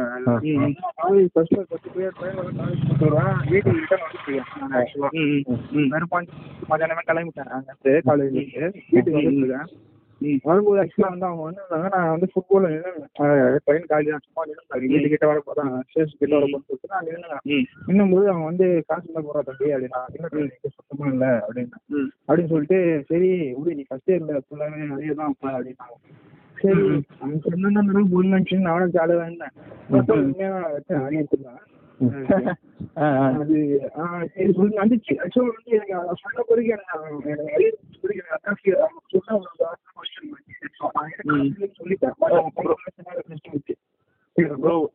கேட்கல ப்ரோ, கேட்கல. அரியருக்கு அப்புறம் அரியர் விழுந்ததுக்கு அப்புறம் கேட்கல. முதல்ல போன விஷயம் என்னடான்னா அவன் சொன்னதான் அவன் அவன் சொன்ன விஷயம் நான் படிக்கல, அதாவது அவ்வளோ போகுது. ஆனா அப்படி பிறகு அரிசி ஏன்னா இது வந்து எப்படின்னா ஒரு கட்டணத்தை எப்படி வந்து இறங்க ப்ரோ இறங்க ப்ரோ இறங்க ப்ரோ கேட்கல ப்ரோ சுத்தமாக கேட்கல கேட்கல கேட்கல கொஞ்சம் திரும்ப இப்போ கேட்கல ப்ரோ. ஆ கேட்குது. ஆ அதான் ப்ரோ, கட்டுற தமிழ் எப்படி தீவாக வந்து தீவாக பண்ணிருப்பாங்களோ நம்மளால இவங்களும் அந்த மாதிரி சொசைட்டியில் எழுதுறாங்க. அந்த மாதிரி ஒரு யூனிவர்சிட்டி அடுத்த ஒரு கோவம் தான் நான் வந்து இதெல்லாம் பேச வைக்கிறேன்னு சொல்லிட்டு நான் பார்த்தா ஸோ இன்னும் இருக்கு. இப்போ நீங்கள் அரியர் மேட்ரு சொன்னோன்னே எனக்கு அந்த படத்துலேருந்து ஒரு டைலாக் இருந்துச்சு. இந்த இப்போ அந்த படத்தில் வந்து சொல்லுவாங்க ஒரு டைலாக் வரும், அந்த எண்டில் வந்து ஒரு டைலாக் வரும், இந்த காரணமற்ற உனக்கு நம்பிக்கை கூற போய் தான் இங்கே மதங்களும் கடவுள்களும் உருவானுச்சுன்ற மாதிரி ஒரு டைலாக் வரும். நம் நம்ம இப்போ நார்மலாகவே இப்போ நான் நான் யோசிக்கிறேன்னா ஒரு விஷயம் எனக்கு ஆச்சரியப்படுற மாதிரி ஒரு விஷயம் நடக்குது, இல்லை ஆச்சரியப்படுற மாதிரியோ துக்கப்படுற மாதிரியோ ஒரு விஷயம் நடக்கும்போது அதை நான் கனெக்ட் பண்ணிக்கிறேன். ஏதோ இருக்கிற இது வந்து இது வந்து யாரோ வந்து நம்ம செஞ்சாங்க. இப்போ நீங்க அரிய பண்ணுறது சொன்னீங்களா, இந்த அவங்க அவங்க சொல்லிதான் எனக்கு இப்படி நடந்துட்டோ அப்படின்ற மாதிரி ஒரு அதான் சம்பந்தமே இல்லாத இருவேறு விஷயங்களை மனித மூளை வந்து அதுதான் அதுதான் அதுதான் அதுதான் அதுதான்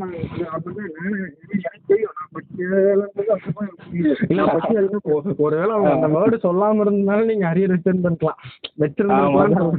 ஆனா அது சொல்லிட்டாங்களே அவங்கனால ஆகலான உங்கனால அவங்களோட ஆக்சன் இன்னும் நம்ம படத்துலேயுமே அந்த பெர்லின் கேரக்டர் தலையில கைக்கிற மாதிரியும் அந்த நம்ம கனெக்ட் பண்ணிக்கலாம். நான் கனெக்ட் பண்ணிட்டேன் இந்த பெர்லின் கேரக்டர் தலையில க கைக்கிற மாதிரியும் அந்த அந்த பெர்லின் கேரக்டரோட எண்டு வந்து அந்த டிவி தலையில வந்து சாவற மாதிரியும் இல்லை சாவற மாதிரி எல்லாம் உழுந்துருப்பாரு.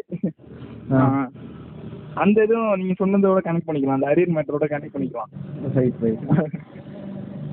அது ஆ இப்போ நம்ம படம் பார்க்குறவங்களுக்கு ஒரு பெசிபிக்கா நம்ம அப்சர்வ் பண்றது இதுல அப்படி கனெக்ட் பண்ணிக்கலாம்.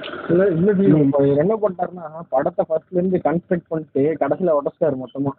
என்ன எல்லாத்தையும் உடச்சிட்டு ஒண்ணுமே இல்லப்பா வீட்டுக்கு போங்க ஆனா படமே இல்லை அப்படிங்கிற மாதிரி ஏதாவது புரிஞ்சதுன்னு எடுத்துக்கோ, இல்லைன்னா அப்படியே போயிடும் அப்படிங்கிற மாதிரி. ஆமா ஆமா அது ஒண்ணு இருக்குது. ஆமா இன்னொன்று வந்து முக்கியமான ஒரு கேரக்டர் நம்ம பார்க்கறதுல அந்த ராசுகுட்டி கேரக்டர், அது அது எந்த விதத்துல உங்க உங்களுக்கு உங்க புரிதல எப்படி கன்சீவ் பண்ணிக்கிட்டீங்க அதை புரிஞ்சுக்கிட்டீங்க? நான் சொல்லட்டுமா ஃபர்ஸ்ட்? நீங்க சொல்லுங்க. ஆ சொல்லுங்க சொல்லுங்க. அவன் வந்து அவனுக்கு ஒரு ஆறு ஏழு வயசு இருக்குமா பிரதர் அந்த அந்த கேரக்டர். ஆ அந்த அந்த கேரக்டர் இருக்கும்.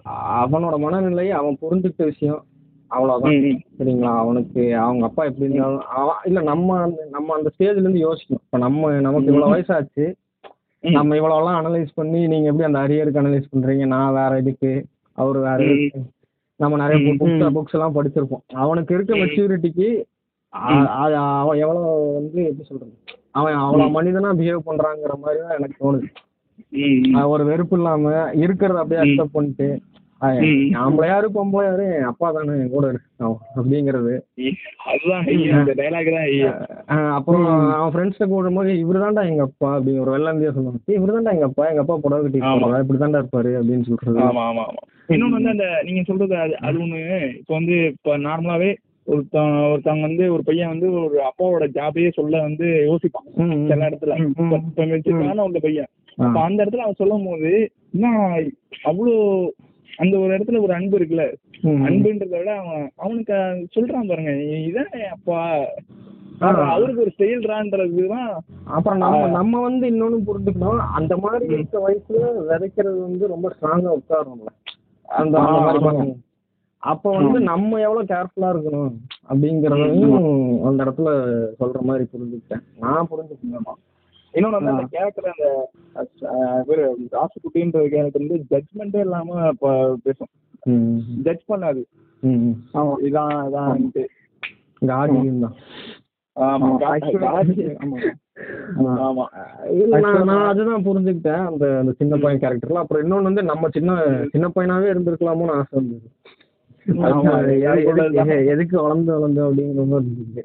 அதான் எல்லாருக்கும் உள்ளதுதான். அவன் வந்து அவனோட வேர்ல்டா அவங்க அப்பா தான் பார்த்தான். அவ்வளோ வெயிட் பண்ணி அதை ஃபர்ஸ்ட்ல இருந்து காமிச்சிருப்பாங்க. அந்த வெளில போய் லைட் போடுறது, சாப்பிட்டு உட்காந்துருக்கும் போது நானும் வரேன், இந்த வீட்டுல கை கழுவ கூட தண்ணி இல்லை அப்படின்னு சொல்லுவாங்க. இன்னொன்னு வந்து எனக்கு வந்து அந்த நீங்க சொன்னோன்னே உங்களுக்கு ஞாபகம் வந்து அந்த பாட்டி வந்து அந்த வீட்டுல வச்ச பாட்டி வந்து ஒண்ணு வந்து சொல்லும், அது மாதிரி பெரிய கம்யூனிட்டி சின்ன கம்யூனிட்டி நிறுத்தாங்கன்னு சொல்லும். அதே மாதிரி ராஜ்கோட் வந்து அந்த விஜய் திரும்ப வந்து நிற்கும் போது கம்னாட்டின்னு திட்டுவான். அதே மாதிரி அந்த பக்குன்றது இருக்குல்ல, அது அந்த சின்ன பையன் வந்து அப்ரூவ் பண்ணிட்டு அவன் திரும்ப திரும்ப சொல்லிக்கிட்டே இருப்பான், சொல்லிட்டு இருப்பான் அப்படின்னா. அதாவது நம்ம சொல்ற நம்ம ஒண்ணு சொல்றதுதான் அந்த பசங்களுக்கு அஃபெக்ட் ஆகுது. அந்த பையன் அந்த பையனும் சொல்றான், அது வந்து நீ பண்ற தப்ப வந்து தப்புனா அதுவும் தப்புன்னு நீ வந்து புரிஞ்சுக்கணும், அந்த இடத்துல நிறுத்திடணும்ன்ற மாதிரி. இந்த ஒன்றும் இல்லை பிரதர், நம்ம முன்னாடி நம்ம பேரண்ட்ஸ் பேட் வேர்ட்ஸ் பேசணும், அப்புறம் நம்மளை பேசக்கூடாதுன்னு சொல்லுவாங்க. அந்த மாதிரி தான்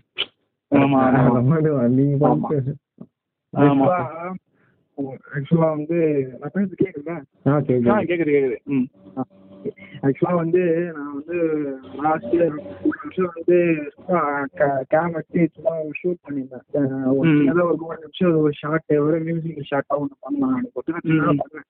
ஆக்சுவலாக வந்து எங்கள் வீட்டில் ஒரு சின்ன குழந்தை இருக்குது, அந்த குழந்தைய வச்சு சும்மா குழந்தைய உட்கார வச்சு அதை சும்மா அதை சும்மா ஃபோட்டோ எடுத்துக்கலாமே வந்து ஷூட் பண்ணியிருந்தேன். பண்ணிட்டு கட்டு கட்டை வச்சோன்னா படத்தோட டைட்டில் வரும், அந்த நெக்ஸ்ட் கட்டு வைப்பாங்க. நான் உட்காந்து அதே மாதிரி உட்காந்து பார்த்துட்டு இருக்கேன். எனக்கு அது ஆக்சுவலா நான் வச்ச பர்பஸ் எதுக்கு அப்படின்னா, ஒரு குழந்தை வந்து அது பார்க்குற ஒரு விஷயம் இருக்குல்ல, அது ரசிக்கிற விஷயம், அது இதெல்லாம் என்ன இதெல்லாம் ஏதுன்னு அது புரிய போட்டுருங்க, கண்டிப்பா புரிய போட்டுருங்க. ஆனா அது ஒரு இது பார்க்குற வேலை வந்து ஒரு இதுவா இருக்கும். நீங்க சொன்ன மாதிரி தான் நம்ம சொல்றவங்க என்ன கத்துப்பாங்க அப்படின்னு சொல்லுவாங்க. அந்த மாதிரி பேசுற மாதிரி என்னோட இதுல அந்த குழந்தையா இது சொல்ற ஷார்ட்டோட அப்புறமாவே நான் வச்சிருக்கேன். நம்மளும் அதெல்லாம் நம்மளும் அந்த மாதிரி அதுதான் நான் இப்போ வந்து புரியுது புரியுது புரியுது ப்ரோ. அந்த டேரக்ட் அதான் அது நான் இப்போ பண்ண படத்தாவே மூணு லட்சம் பண்ண அதே அப்படி அந்த ராசி பட்டிக்கா இருக்கேன். ப்ரோ பிரேக் ஆகுது, பிரேக் ஆகுது பிரேக் ஆகுது ஃபுல்லாக பிரேக் ஆகுது. இப்போ கேட்குதா? ஆ கேட்குது ஆ கேட்குது. அதான் ப்ரோ அந்த ராஜகுத்தி கேரக்டர் வந்து நான் இந்த ஷார்ட்டை வச்சு நான் கம்பேர் பண்ணிக்கிறேன். ஆமா எனக்கு தெரிஞ்சு ஒரு ஹாப்பி எண்டிங் மாதிரி பிடிச்சிருக்காரு. இந்த பழைய படத்துல அந்த சுபம்ன்ற மாதிரி பிடிப்பாங்கல்ல, எல்லா கேரக்டரோட அந்த ஹாப்பினஸை எண்டில் வச்சு முடிச்சிருப்பாரு.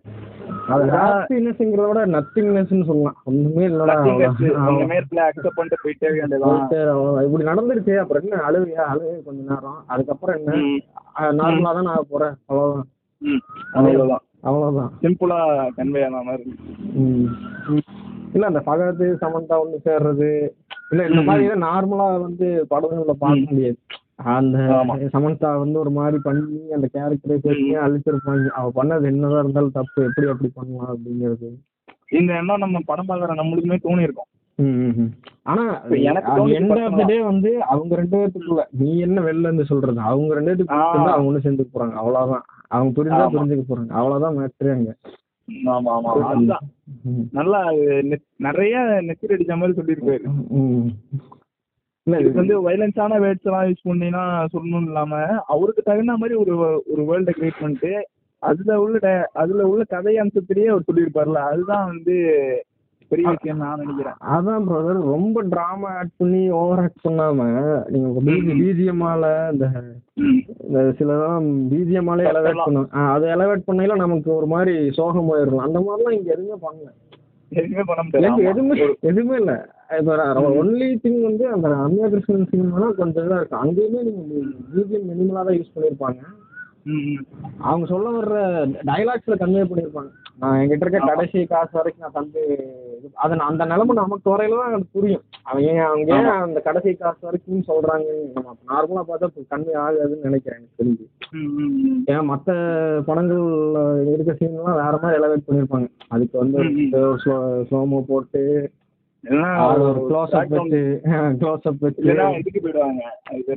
ரம்யா கிருஷ்ணன் அழுதும் போது நீங்க பாத்தீங்கன்னா பக்கத்துல அந்த உட்கார்ந்து இருக்காங்கல்ல, அவங்க மூஞ்சியெல்லாம் காமிச்சு அவங்க கண்ணுல தண்ணி வர மாதிரி எல்லாம் காமிச்சு சொல்றாங்க. அந்த மாதிரிலாம் பண்ணி பிரிண்ட் பண்ணிருப்பாங்க.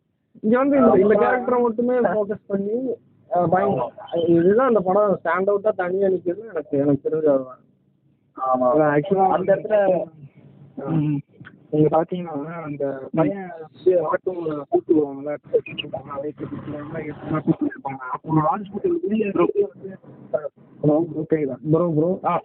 கேக்குது கேக்குது கேக்குது ஒரு ம் அதான் ஹாஸ்பிட்டல் ஒரு பேர் வச்சிருக்காங்க பிளைனை வயிற்றுல குடிச்சுட்டு குடிச்சுட்டு சொல்லிட்டு வர மாதிரி ப்ரோ ப்ரோ ப்ரோ ப்ரோ கேக் கேட்கல ப்ரோ ஒழுங்காக கேட்கல ப்ரோ செக்காய் செக்காய் கேட்குது ஹலோ புரியுங்களா கேட்குதா ஆ ஆ கேட்குது இப்போ அப்படியே பேசுங்க அப்படியே அதான் ப்ரோ ஆக்சுவலாக வந்து அந்த அந்த பையன் குடிச்சிட்டு இருப்பாங்கன்னு அப்படியே வேற மாதிரி குடிச்சிட்டு இருப்பாங்க ஸ்க்ரூ டிரைவர் வச்சு அதை மாதிரி ஒரு அந்த ஹாஸ்பிட்டல் பார்க்க மாட்டாங்க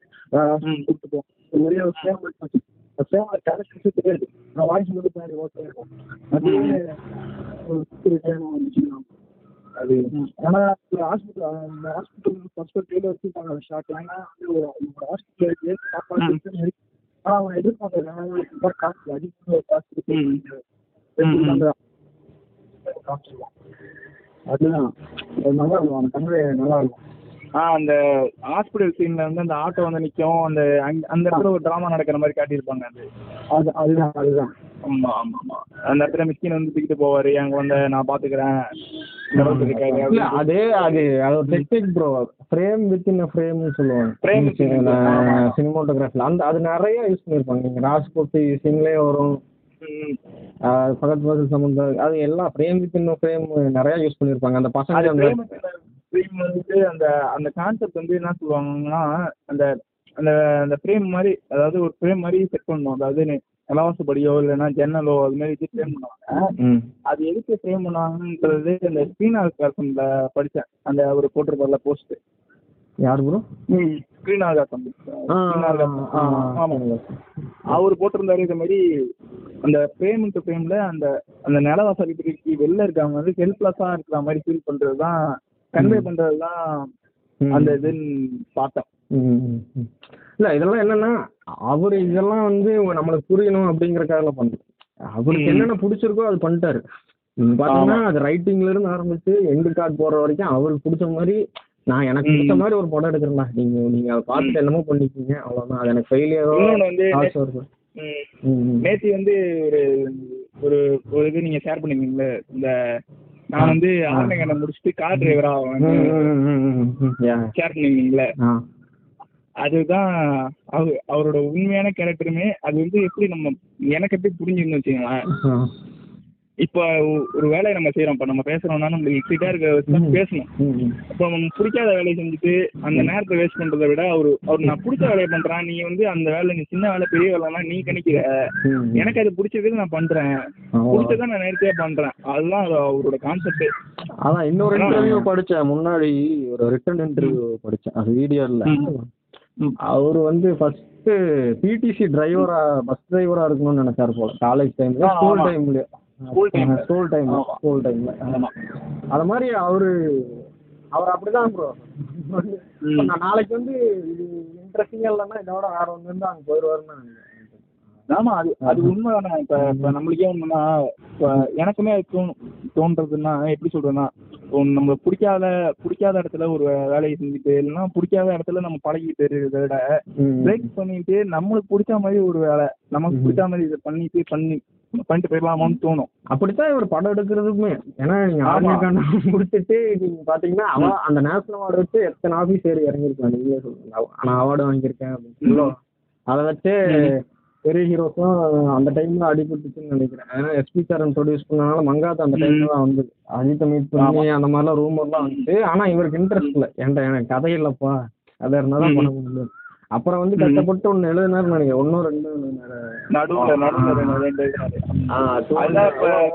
ஒரு ரெண்டரை வருஷம் வந்து ஒரு இதுல எழுதுறாருல அந்த அதெல்லாம் தான் அவர் அந்த சின்சியரா இருக்கிறதுக்கான வேலை. ரெண்டரை வருஷம் எழுதுறதுங்கிற ரெண்டரை வருஷம் ஒரு லைஃப்ல ரெண்டரை வருஷம் வந்து அதுக்காகவே ஸ்பெண்ட் பண்றது இருக்கு. அதான் அவருக்கு அதுதான் அது அதுக்கு அவருக்கு எக்ஸைட்டிங்கா இருக்கிற வருஷம் அவ்வளவு நேரம் கொடுத்து எழுதுறாரு. இப்ப போது அதை வந்து நான் வந்து கட் பண்ணிடணும் அப்படின்னு தான் அவர் நினைப்பாரு ஒரு அதான் அதான் படத்துலேயே அந்த டைலாக் தான் இருக்கும்ல, பிறக்கிறதுக்கு முன்னாடி இல்லை, பிறகு பிறந்ததுக்கு அப்புறம் ஒன்றும் இல்லை அப்படின்ற டைலாக்கே அதான். இப்போ என் வாழ்க்கையை இங்கே இங்கே கிடைச்சிருக்கிறது நான் வாழணும். இப்போ அந்த ஐஸ்கிரீம் சின்ன ஒன்று வச்சிருப்பாருல, அந்த அந்த பையன் சாப்பிட்டுட்டே இருப்பான், அந்த ஐஸ்கிரீம் இருந்து அதான அந்த அந்த நுனிய வரையும் சாப்பிட்ற சாப்பிட்ற வரையும் தானே சந்தோஷமா இருக்கும், கடைசி துளி வரை இன்பம் இன்பம்மா. அதான் அது ஒன்று. அந்த ட்ரெய்லர் கட்டில் ஒன்று டைலாக் வச்சிருப்பாருல, அது செம எக்ஸைட்டிங்கான டைலாக்கு. அதுலதான் இருக்குது இவர் சொல்ல வர புரிய வைக்கிறதே ஒண்ணுதான், எல்லாரோட நம்ம அது நம்ம கையில தான் இருக்குது. அந்த இன்னும் வந்து வா கோட்டர் கட்டிங்ல அதான அந்த பர்ஃபெக்ட் கரெக்டா சொல்லலாம். அந்த இதுல வந்து இந்த இந்த இவரு வந்து பேசுவாரு, பேர்லாம் தெரியல, இந்த கரண்ட் எல்லாம் சொல்லுவார்ல, சுகர் ஒரு ஞானி இருக்குமா, ஆமா சுகர் ஆகறதுக்குள்ள அத டேஸ்ட் டேஸ்ட் பண்ணிட்டார்ல அவர் நினைச்சது. ஆமா அதுதான் அதுதான் அவர் சொல்ல வர எல்லா எல்லாத்தோட கண்டென்ட்டுமே அழகாதான் இருக்கும். அதான் உனக்கு பிடிச்சதை பண்ணு, உனக்கான டைம் வர, நீ எவ்வளவு வேணா வெயிட் பண்ணி பண்ணு, ஆனா உனக்கு பிடிச்சதை பண்ணு. ஆமா அந்த மாதிரி. ஆமா அதே மாதிரி இந்த சூப்பர் டெலக்ஸ் டைலாக்கு சேன நக்கி அந்த அந்த இது ஹைல ஏத்து வரல பிச்சு, அதுக்காக தான் காரணம் நினைக்கிறாங்க. சூப்பர் டெலக்ஸ் ட்ரெய்லர்ல லாஸ்ட் எண்ட்ல வர டைலாக் புரியாவது, அதுக்கப்புறம் அந்த இதுல பிச்சுல ஏத்து வரல, அதான் அதுக்கான காரணமே. இதை வந்து அவர் எப்படி வேணாலும் சொல்லியிருக்கலாம், ஒரு வயலண்டான வாய்ஸை வச்சுட்டு இதாண்டா இதாண்டா லைஃப், நம்ம எனக்கு வந்து இந்த ஹீல தோன்றில பேச்சு வரல, இதாண்டா லைஃப் இதாண்டா வாழ்க்கை அறிவாங்க இந்த பிக்சரே அவர் சொல்லலாம். அவரு அவரு மணியில ஒண்ணு சொல்லியிருக்காருல்ல, அதான் ஃபர்ஸ்ட் படத்துல இருந்து அப்படிதான் அவருதான். அதுதான் ஒரு ஒரு எக்ஸ்பீரியன்ஸா நம்மளுக்கு வந்து இன்னும் அப்சர்வ் பண்ணிக்கிட்டே இருக்கோம்ல அது. ஏன்னா அந்த ஸ்கிரிப்ட்ல கூட இப்போ முன்னாடி கூட ட்ரெண்ட் பண்ணியிருந்தாங்க, அந்த ஸ்கிரிப்ட் கூட அந்த சமந்தா வந்து ஷேர் பண்ணிருக்காங்க, அந்த கொக்கைன் எடுத்த மாதிரி இருக்குன்னு போட்டிருந்தாங்க. அவரு அவரோட புரிதலுக்கு போட்டிருந்தாருன்னு சொல்லியிருந்தாரு, அவரு ஆக்சுவலா புரிதலுக்கு போட்டிருந்தாரு. ஆமா இன்னும் இந்த அரண்யகாண்டா படிச்சேன், சூப்பர் சூப்பர் ஆரண்யகாண்டா ஸ்கிரிப்ட் புக் வாங்கியிருக்கேன், படிக்கல படிக்கணும். அது இல்ல இல்ல அது நான் பிடிஎஃப் படிச்சிருக்கேன், படம் பார்த்துட்டே கூட ஒரு டைம் படிச்சேன். அது அன்சென்சார்டு வெர்ஷன் கிடைச்சது டெலிகிராம், அன்சென்சார்டு அன்சென்சார்டு வெர்ஷன் ஸ்கிரிப்டா? இல்ல இல்ல ஸ்கிரிப்ட்ல வந்து எல்லாமே அப்படியே இருக்கும். நீங்க ஸ்கிரிப்ட் பாத்தீங்கன்னா எதுவும் மியூட் டீப்லாம் இருக்காதுல்ல ஸ்கிரிப்ட்ல, எடிட்டிங். இப்போ நீங்க இந்த யூடியூப்ல பார்த்தது வந்து one hour fifty one minutes. ஆமா ஆமா நான் இந்த அன்சென்சார்ட் வெர்ஷன் சொல்லி ஒரு கட் ஒன்று இருக்கு, two hours five minutes something.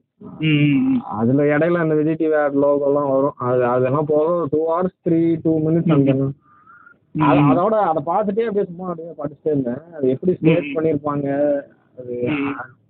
இது இன்னொரு இது பார்த்தேன், அந்த சினிமோட்டோகிராஃபர் ஒரு இன்டர்வியூ கொடுத்துருப்பாரு, அது ஒரிஜினல் வெர்ஷன் இன்னும் வந்து ராவா இருக்குமா, இப்போ இருக்க ஸ்கிரிப்ட் வந்து ஒரு டைல்யூட்டட் வெர்ஷன். ஆமா ரொம்ப ஐயா அந்த ஓபனிங் சீன்ல இருக்கிறது வந்து ரொம்ப வயலண்டா இருக்குங்களா கேள்விப்பட்டிருக்கேன். அந்த அன்சென்சார்ட் வெர்ஷன்ல வந்து பாத்தீங்கன்னா நியூடிட்டி வரும், இந்த ஆமா ஜாக்கி ஸ்ராஃப் ஆடுற மாதிரி, திண்டா விட்டு ஆடுற மாதிரி.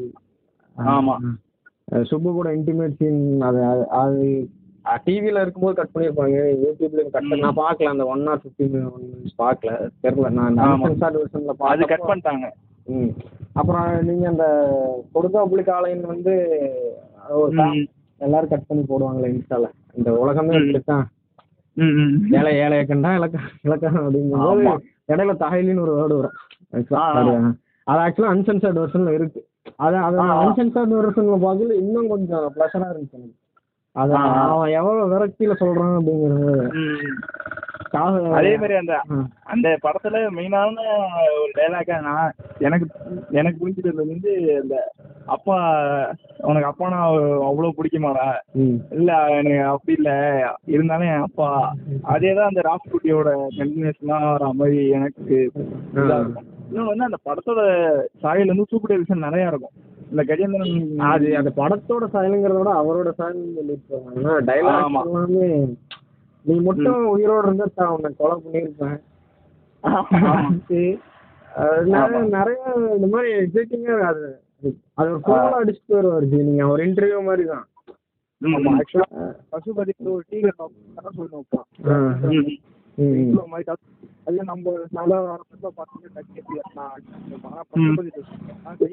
கட்டி கட்டிட்டான்டா அப்படின்னு. அதெல்லாம் வந்து ஒரு இமேஜினேஷன் பண்ணும் போது எவ்வளவு ராவா இருக்கு.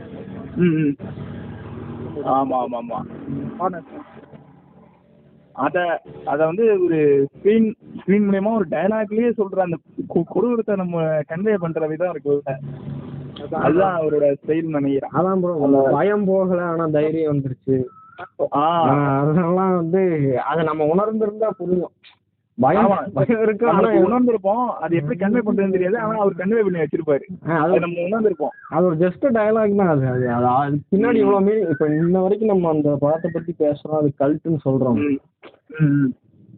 அப்ப அது அந்த ரைட்டிங்லயும் அதை ஸ்டேஜ் பண்ண விதத்துலயும் அது எவ்வளோ ஒரு காம்ப்ரமைஸ் இல்லாம அந்த டேக்ஸ் எடுக்கிறத பத்தி எல்லாம் கேள்விப்பட்டிருக்கீங்க. எத்தனை ரீடேக்ஸ் ரீடேக்ஸ்லாம். அப்ப அவ்வளவு வந்து எப்படி சொல்றது, அவ்வளவு ஒரு சிரமம் பட்டு பண்றாரு. நான் பிடிச்சதை பண்ணும்போது நான் என்ன நினைக்கிறேனோ அதை வர்ற வரைக்கும் நான் எடுத்துக்கிட்டே இருப்பேன், காம்ப்ரமைஸே இல்லாம அப்படின்னு சொல்லி அதை பண்றாரு. ஆமா ஆமா அது ஒண்ணு இருக்கு. ஆமா அதான் இது ஏதாவது பரவாயில்ல. சூப்பர் டீலக்ஸாவது டிஜிட்டல்ல எடுத்தாங்க. அரண்யகாண்டம் பிலிம்ல எடுத்தது. சோம குரு சோமசுந்தரம் ஒரு இன்டர்வியூ பார்த்தேன், அதுல சொல்லியிருப்பாரு நிறைய டேக்ஸ் போயிட்டே இருந்தோடனே இவர் கில்ட்டா ஃபீல் ஆயிடுச்சு. அது குரு சோமசுந்தரம் உடனே நான் தான் நல்லா அவர் உடனே ஒரு இதுல போய் கேட்டிருக்காரு வந்து, இல்ல நான் தான் தப்பா என்னாலதான் வேஸ்ட் ஆகுது அப்படின்னு. சரி நீங்க நாளைக்கு என்ன பண்றீங்க, நீங்க வரும்போது நாளைக்கு ஒரு நாலு ரீல் வாங்கிட்டு வந்துருங்க அப்படின்னு. உங்க உங்க உங்க வேலை என்ன நடிக்கிறது, நான் சொல்ற வரைக்கும் நடிங்க, ரீல் வாங்குறோம் அவங்க அந்த கதை. அது உங்க வேலை என்னமோ, நான் கேட்கற வரைக்கும் நீங்க நடிச்சுருங்க, அதுதான் உங்க வேலை. நீங்க அதை பத்தி எல்லாம் கவலைப்பட, ரீல் ரீலுக்கு உங்களுக்கு சம்மந்தம் இல்லை, அது அவங்க ப்ரொடக்ஷன்ல பார்த்துப்பாங்க அப்படிங்க அப்படின்னு சொல்லிட்டாராம். அது அது நான் எனக்கு வந்து அதுதான் குமாரராஜா டிஃபைனிங் மொமெண்டா இருந்தது. நான் நிறைய இன்டர்வியூ பார்த்துருக்கேன், அது இது யாரும் அவசியம் கேட்டிருக்க மாட்டாங்கன்னு நினைக்கிறேன். குரு சோமசுந்தர் பாட்டு இருக்கும்போது அவர் சொன்னது எனக்கு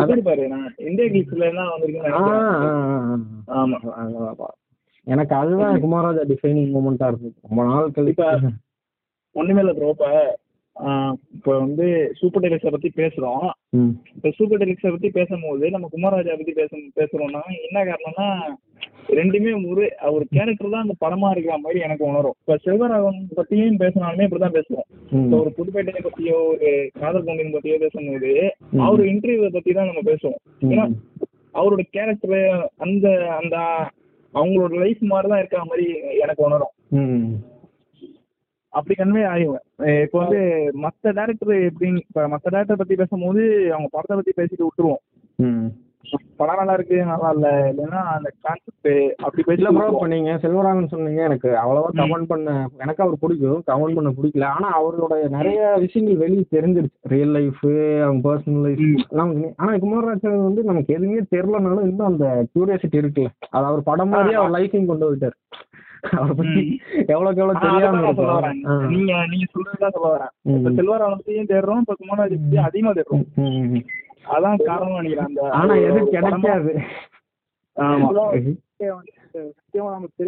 ஒரு நாள்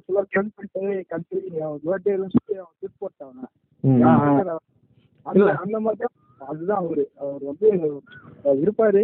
ஆனா ஆக்சுவலா எனக்கு முன்னாடியே தெரியும், ரெண்டு வருஷத்துக்கு முன்னாடியே எனக்கு பெருசா வந்து நான் யார் சொன்னா காமெண்ட் பண்ணுவேன், இன்னைக்கு அவர் பர்த்டே இல்லை அப்படின்னு எல்லாம் விக்கிபீடியா எடுத்து வருவேன். அது இதுலதான் அதான் போட்டிருக்கேன் அப்படிம்பாங்க. நான் முன்னாடியே அந்த நான் வந்து பேஜ் ஆரம்பிக்கல, நான் அதை தான் பிரேக் பண்ணணும்னு நினைச்சேன். ஆக்சுவலா அவர் பர்த்டே அன்னைக்கு தான் நான் அந்த பேஜ் ஆரம்பிச்சேன், நவம்பர் போன வருஷம்.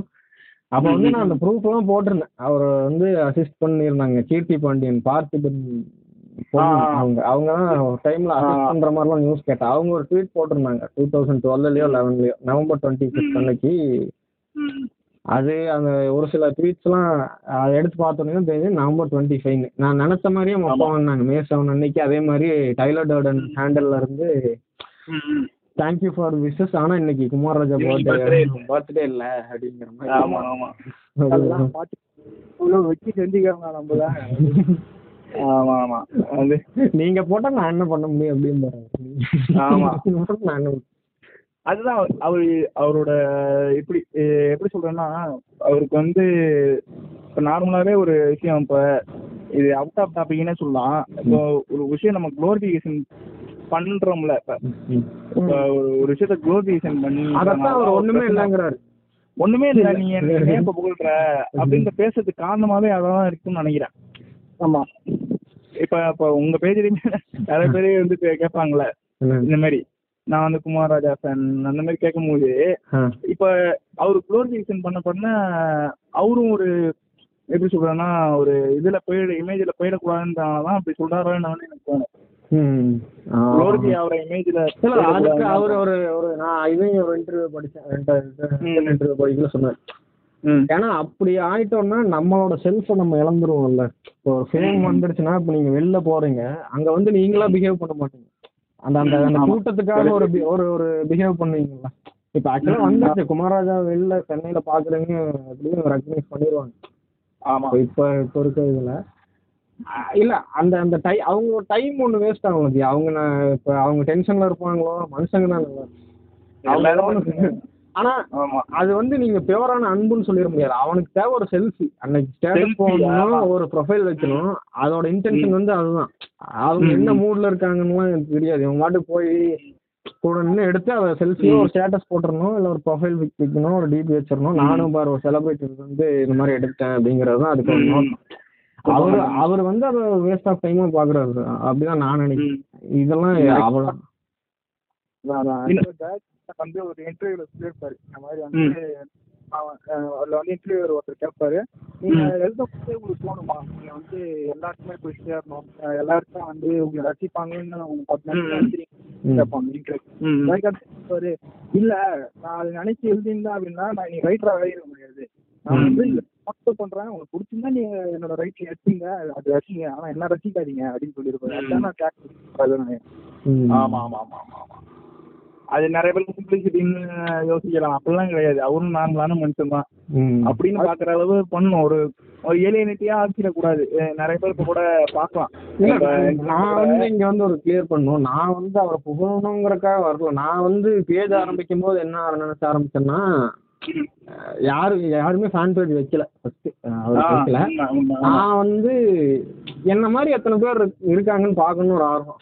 ஏன்னா நான் இல்ல எனக்கு ஏன்னா எனக்கு பயங்கர அடிக்ஷன் பிரதர். அந்த இன்டர்வியூஸ் எல்லாம் வந்து எத்தனை டைம் கேட்டாலுமே எப்படி படமோ அதே மாதிரி ஒவ்வொரு டைமும் ஒரு புது ஃபர்ஸ்ட் ஆரம்பிக்கல பேசுறதுல இருந்து ஃபுல்லா கேட்பேன். ஒவ்வொரு டைமுமே ஏதோ ஒன்று புதுசா சிக்கும். ஆமா இது தானே இப்படி இப்படி எடுத்துட்டு போயிடலாம்ல அப்படிங்கிற மாதிரி. அது என்ன ஆயிடுச்சுன்னா நாளடைவா எனக்கு மனப்படமே ஆயிடுச்சு. ஏதாவது இன்டர்வியூ வேணாலும் சொல்லிட்டு இருந்தோம் இங்க இதுதானே வரும். நானே அந்த டோன்ல பேச ஆரம்பிச்சிருக்கேன். அந்த அளவுக்கு அடிக்டானு சரி நான் நான் சரி நம்ம நிறைய பேர் பார்த்தீங்கன்னா அந்த படத்தோட டைசெக்ஷன்லாம் எடுத்து போட்டுருவாங்க. அந்த அதெல்லாம் பண்ணிட்டாங்களே சரி நம்ம என்ன பண்ணுவோம் அப்படின்னு சரி ரேரான ஃபோட்டோஸ் போடுவோம் சும்மா அப்படிங்கிற மாதிரி தான் ஆரம்பித்தேன். அதுக்கப்புறம் இன்டர்வியூஸ்லேயே எது ஹை பாயிண்ட்டாக நம்ம எனக்கு தோணுதோ அதை வந்து போடுவோன்னு நான் யூடியூப்ல ரெண்டு போட்டேன் ரெண்டு வீடியோ. எனக்கு அது பெருசாக சரி இன்ஸ்டால போட்டு பார்ப்போம் எப்படியும் ஒரு ஃப்ரெண்ட்ஸ் கேங் கிடைப்பாங்களா சும்மா பேசுறதுக்கு. ஆமா ஆமா ஆமா ஆமா அதோட இன்டென்ஷனே அதான். உண்மையை சொல்ல போனேன் ஆனா நான் வந்து பேஜுக்கு வந்து நான் இன்டென்ஷனலா சூப்பர் டிலக்ஸ்னு வைக்கணும்னு இல்லை. நான் ரேண்டமா எனக்கு வந்து ரொம்ப கடுப்பா இருந்துச்சு ஒரு நாள்.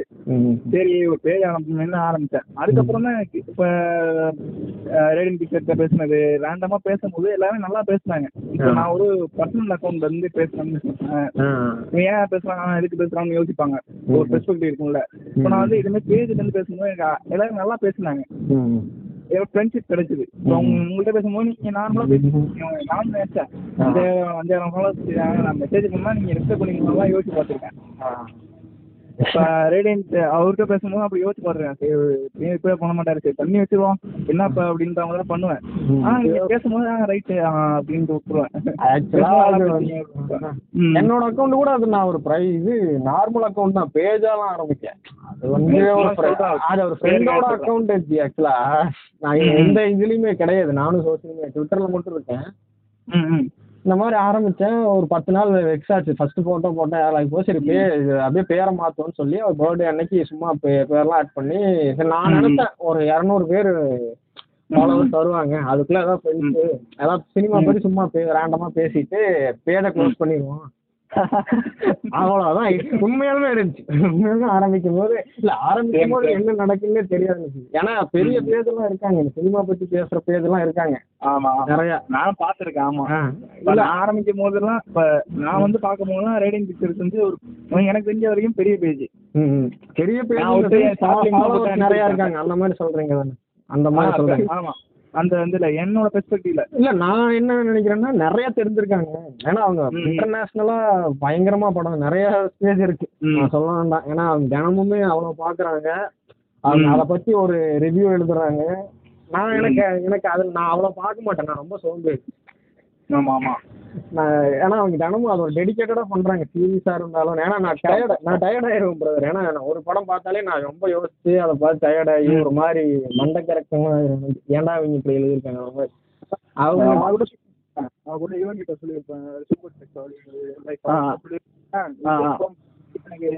நான் பேசியிருந்தேன் வாட்ஸ்அப்பில். ஆமா ஆமா ஆமா பேசணும் பேசணும் பேசணும். ஆமா அது வேறு மாதிரி இது அது வந்து இந்த வரைக்கும் நான் வந்து இப்போ போஸ்ட் போட்டுருவேன் படத்தை வெளியே போட்டிருக்கோம். அந்த படம் வந்து எப்பயோ பார்த்துருக்கேன். படத்துக்கு நாங்கள் வெளியே வரல. அது என்னன்னே தெரியல. அது ஏன்னே ஆமா அந்த ஆர்வம் தான். ஆமா அது அது அவ்வளோதான். அது ஏன்னு என்னன்னு தெரியல. அது எனக்கு பெரிய ஆனந்தம் தான் எனக்கு. ம் ம் அதே மாதிரி தான் எனக்கு புதுப்பேட்டை வரமும் அப்படிதான் இருந்துச்சு. ரெண்டு வருஷத்துக்கு அந்த அந்த விட்டு வெளில வரல. இப்ப எவன் வந்து பேசினாலுமே நான் எப்படி பேசுவேன்னா அஜித் விஜய் கவி அடிச்சுப்பாங்களே ஏதாச்சும் உங்களுக்கு புதுப்பேட்டை பார்த்தேன்னா எனக்கு பிடிக்கலன்னு சொல்றாங்கன்னா அவன்கிட்ட போயிட்டு நான் சண்டை வைக்கிற மாதிரி பேசிட்டு இருப்பேன். அது வந்து அந்த ஆர்வம் இருக்கும், கண்டிப்பா இருக்கும். அந்த அது ஏன் இருக்குன்னு தேடுவோம்ல அந்த ஒரு விஷயம் இருக்குல்ல, அது எக்ஸைட்டிங் தான். அவங்க சொன்னது அந்த மாதிரி எனக்கு சரி அப்படி ஆரம்பிச்சாலும் நான் எப்படி சொல்றேன் ஒரு கண்டினியூஸா கொண்டு போக முடியாது. சரி இதை வந்து ஒரு ஷார்ட் டைமுக்குள்ள சும்மா நமக்கு பிடிச்ச மாதிரி ரெண்டு மூணு போஸ்ட் போட்டு அதான் ஃப்ரெண்டு கிடைச்சா ஓகே. இல்லைன்னா ஏன்னா அக்கௌண்ட் என்னோடது கிடையாது, சரி டிஆக்டிவேட் பண்ணிடுவோம். இதுதான் ஐடியா சரிங்களா? எனக்கு தெரிஞ்சு வித்தின் ஒன் மந்த்துக்குள்ள தௌசண்ட் ஃபாலோவர்ஸ் ஏதோ வந்துட்டாங்க. வந்தோடனே நிறைய டிஎம்லாம் வருது நல்லா பண்றீங்க ப்ரோ அப்படிலாம் சொன்னோன்னையும் நான் நல்லா பண்ணலன்னு எனக்கே தெரியும். ஏன்னா என்னை விட பெட்டரா நிறைய பேர் போடுறாங்கன்னு தெரியும். நான் சும்மா சரி இது எவ்வளவு இருந்தா போகுது அப்படிங்கறக்காக சரி. இப்ப கூட லாஸ்ட் ஃபோர் மந்த்ஸா நான் பெருசா ஆக்டிவாலாம் இல்லை.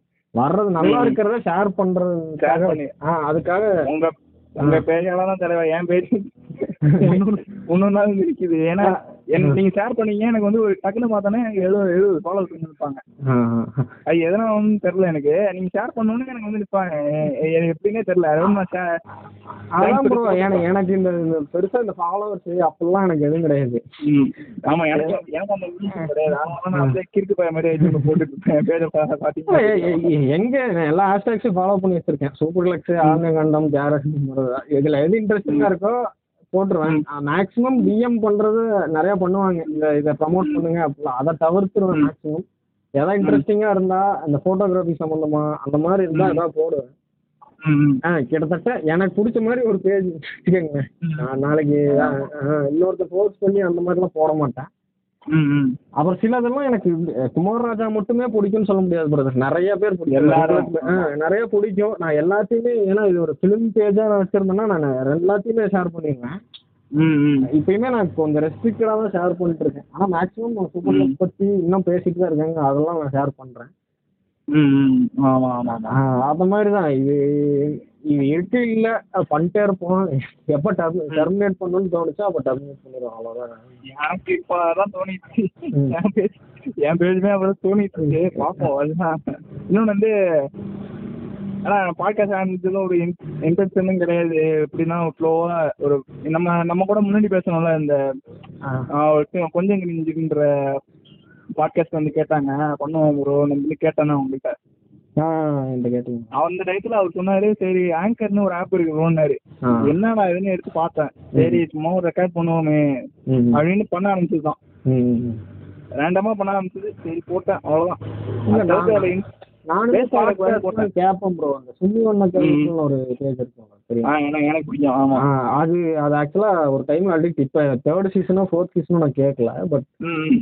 கேட்ட ரொம்ப இன்ட்ரெஸ்டிங்கா இருந்துச்சு. ஏன்னா ஐடென்டிட்டி தெரியாம சும்மா ரேண்டமா பேசிட்டு ஒரு மாதிரி சூப்பரா இருக்கும். அது நிறைய பேசுவாங்க.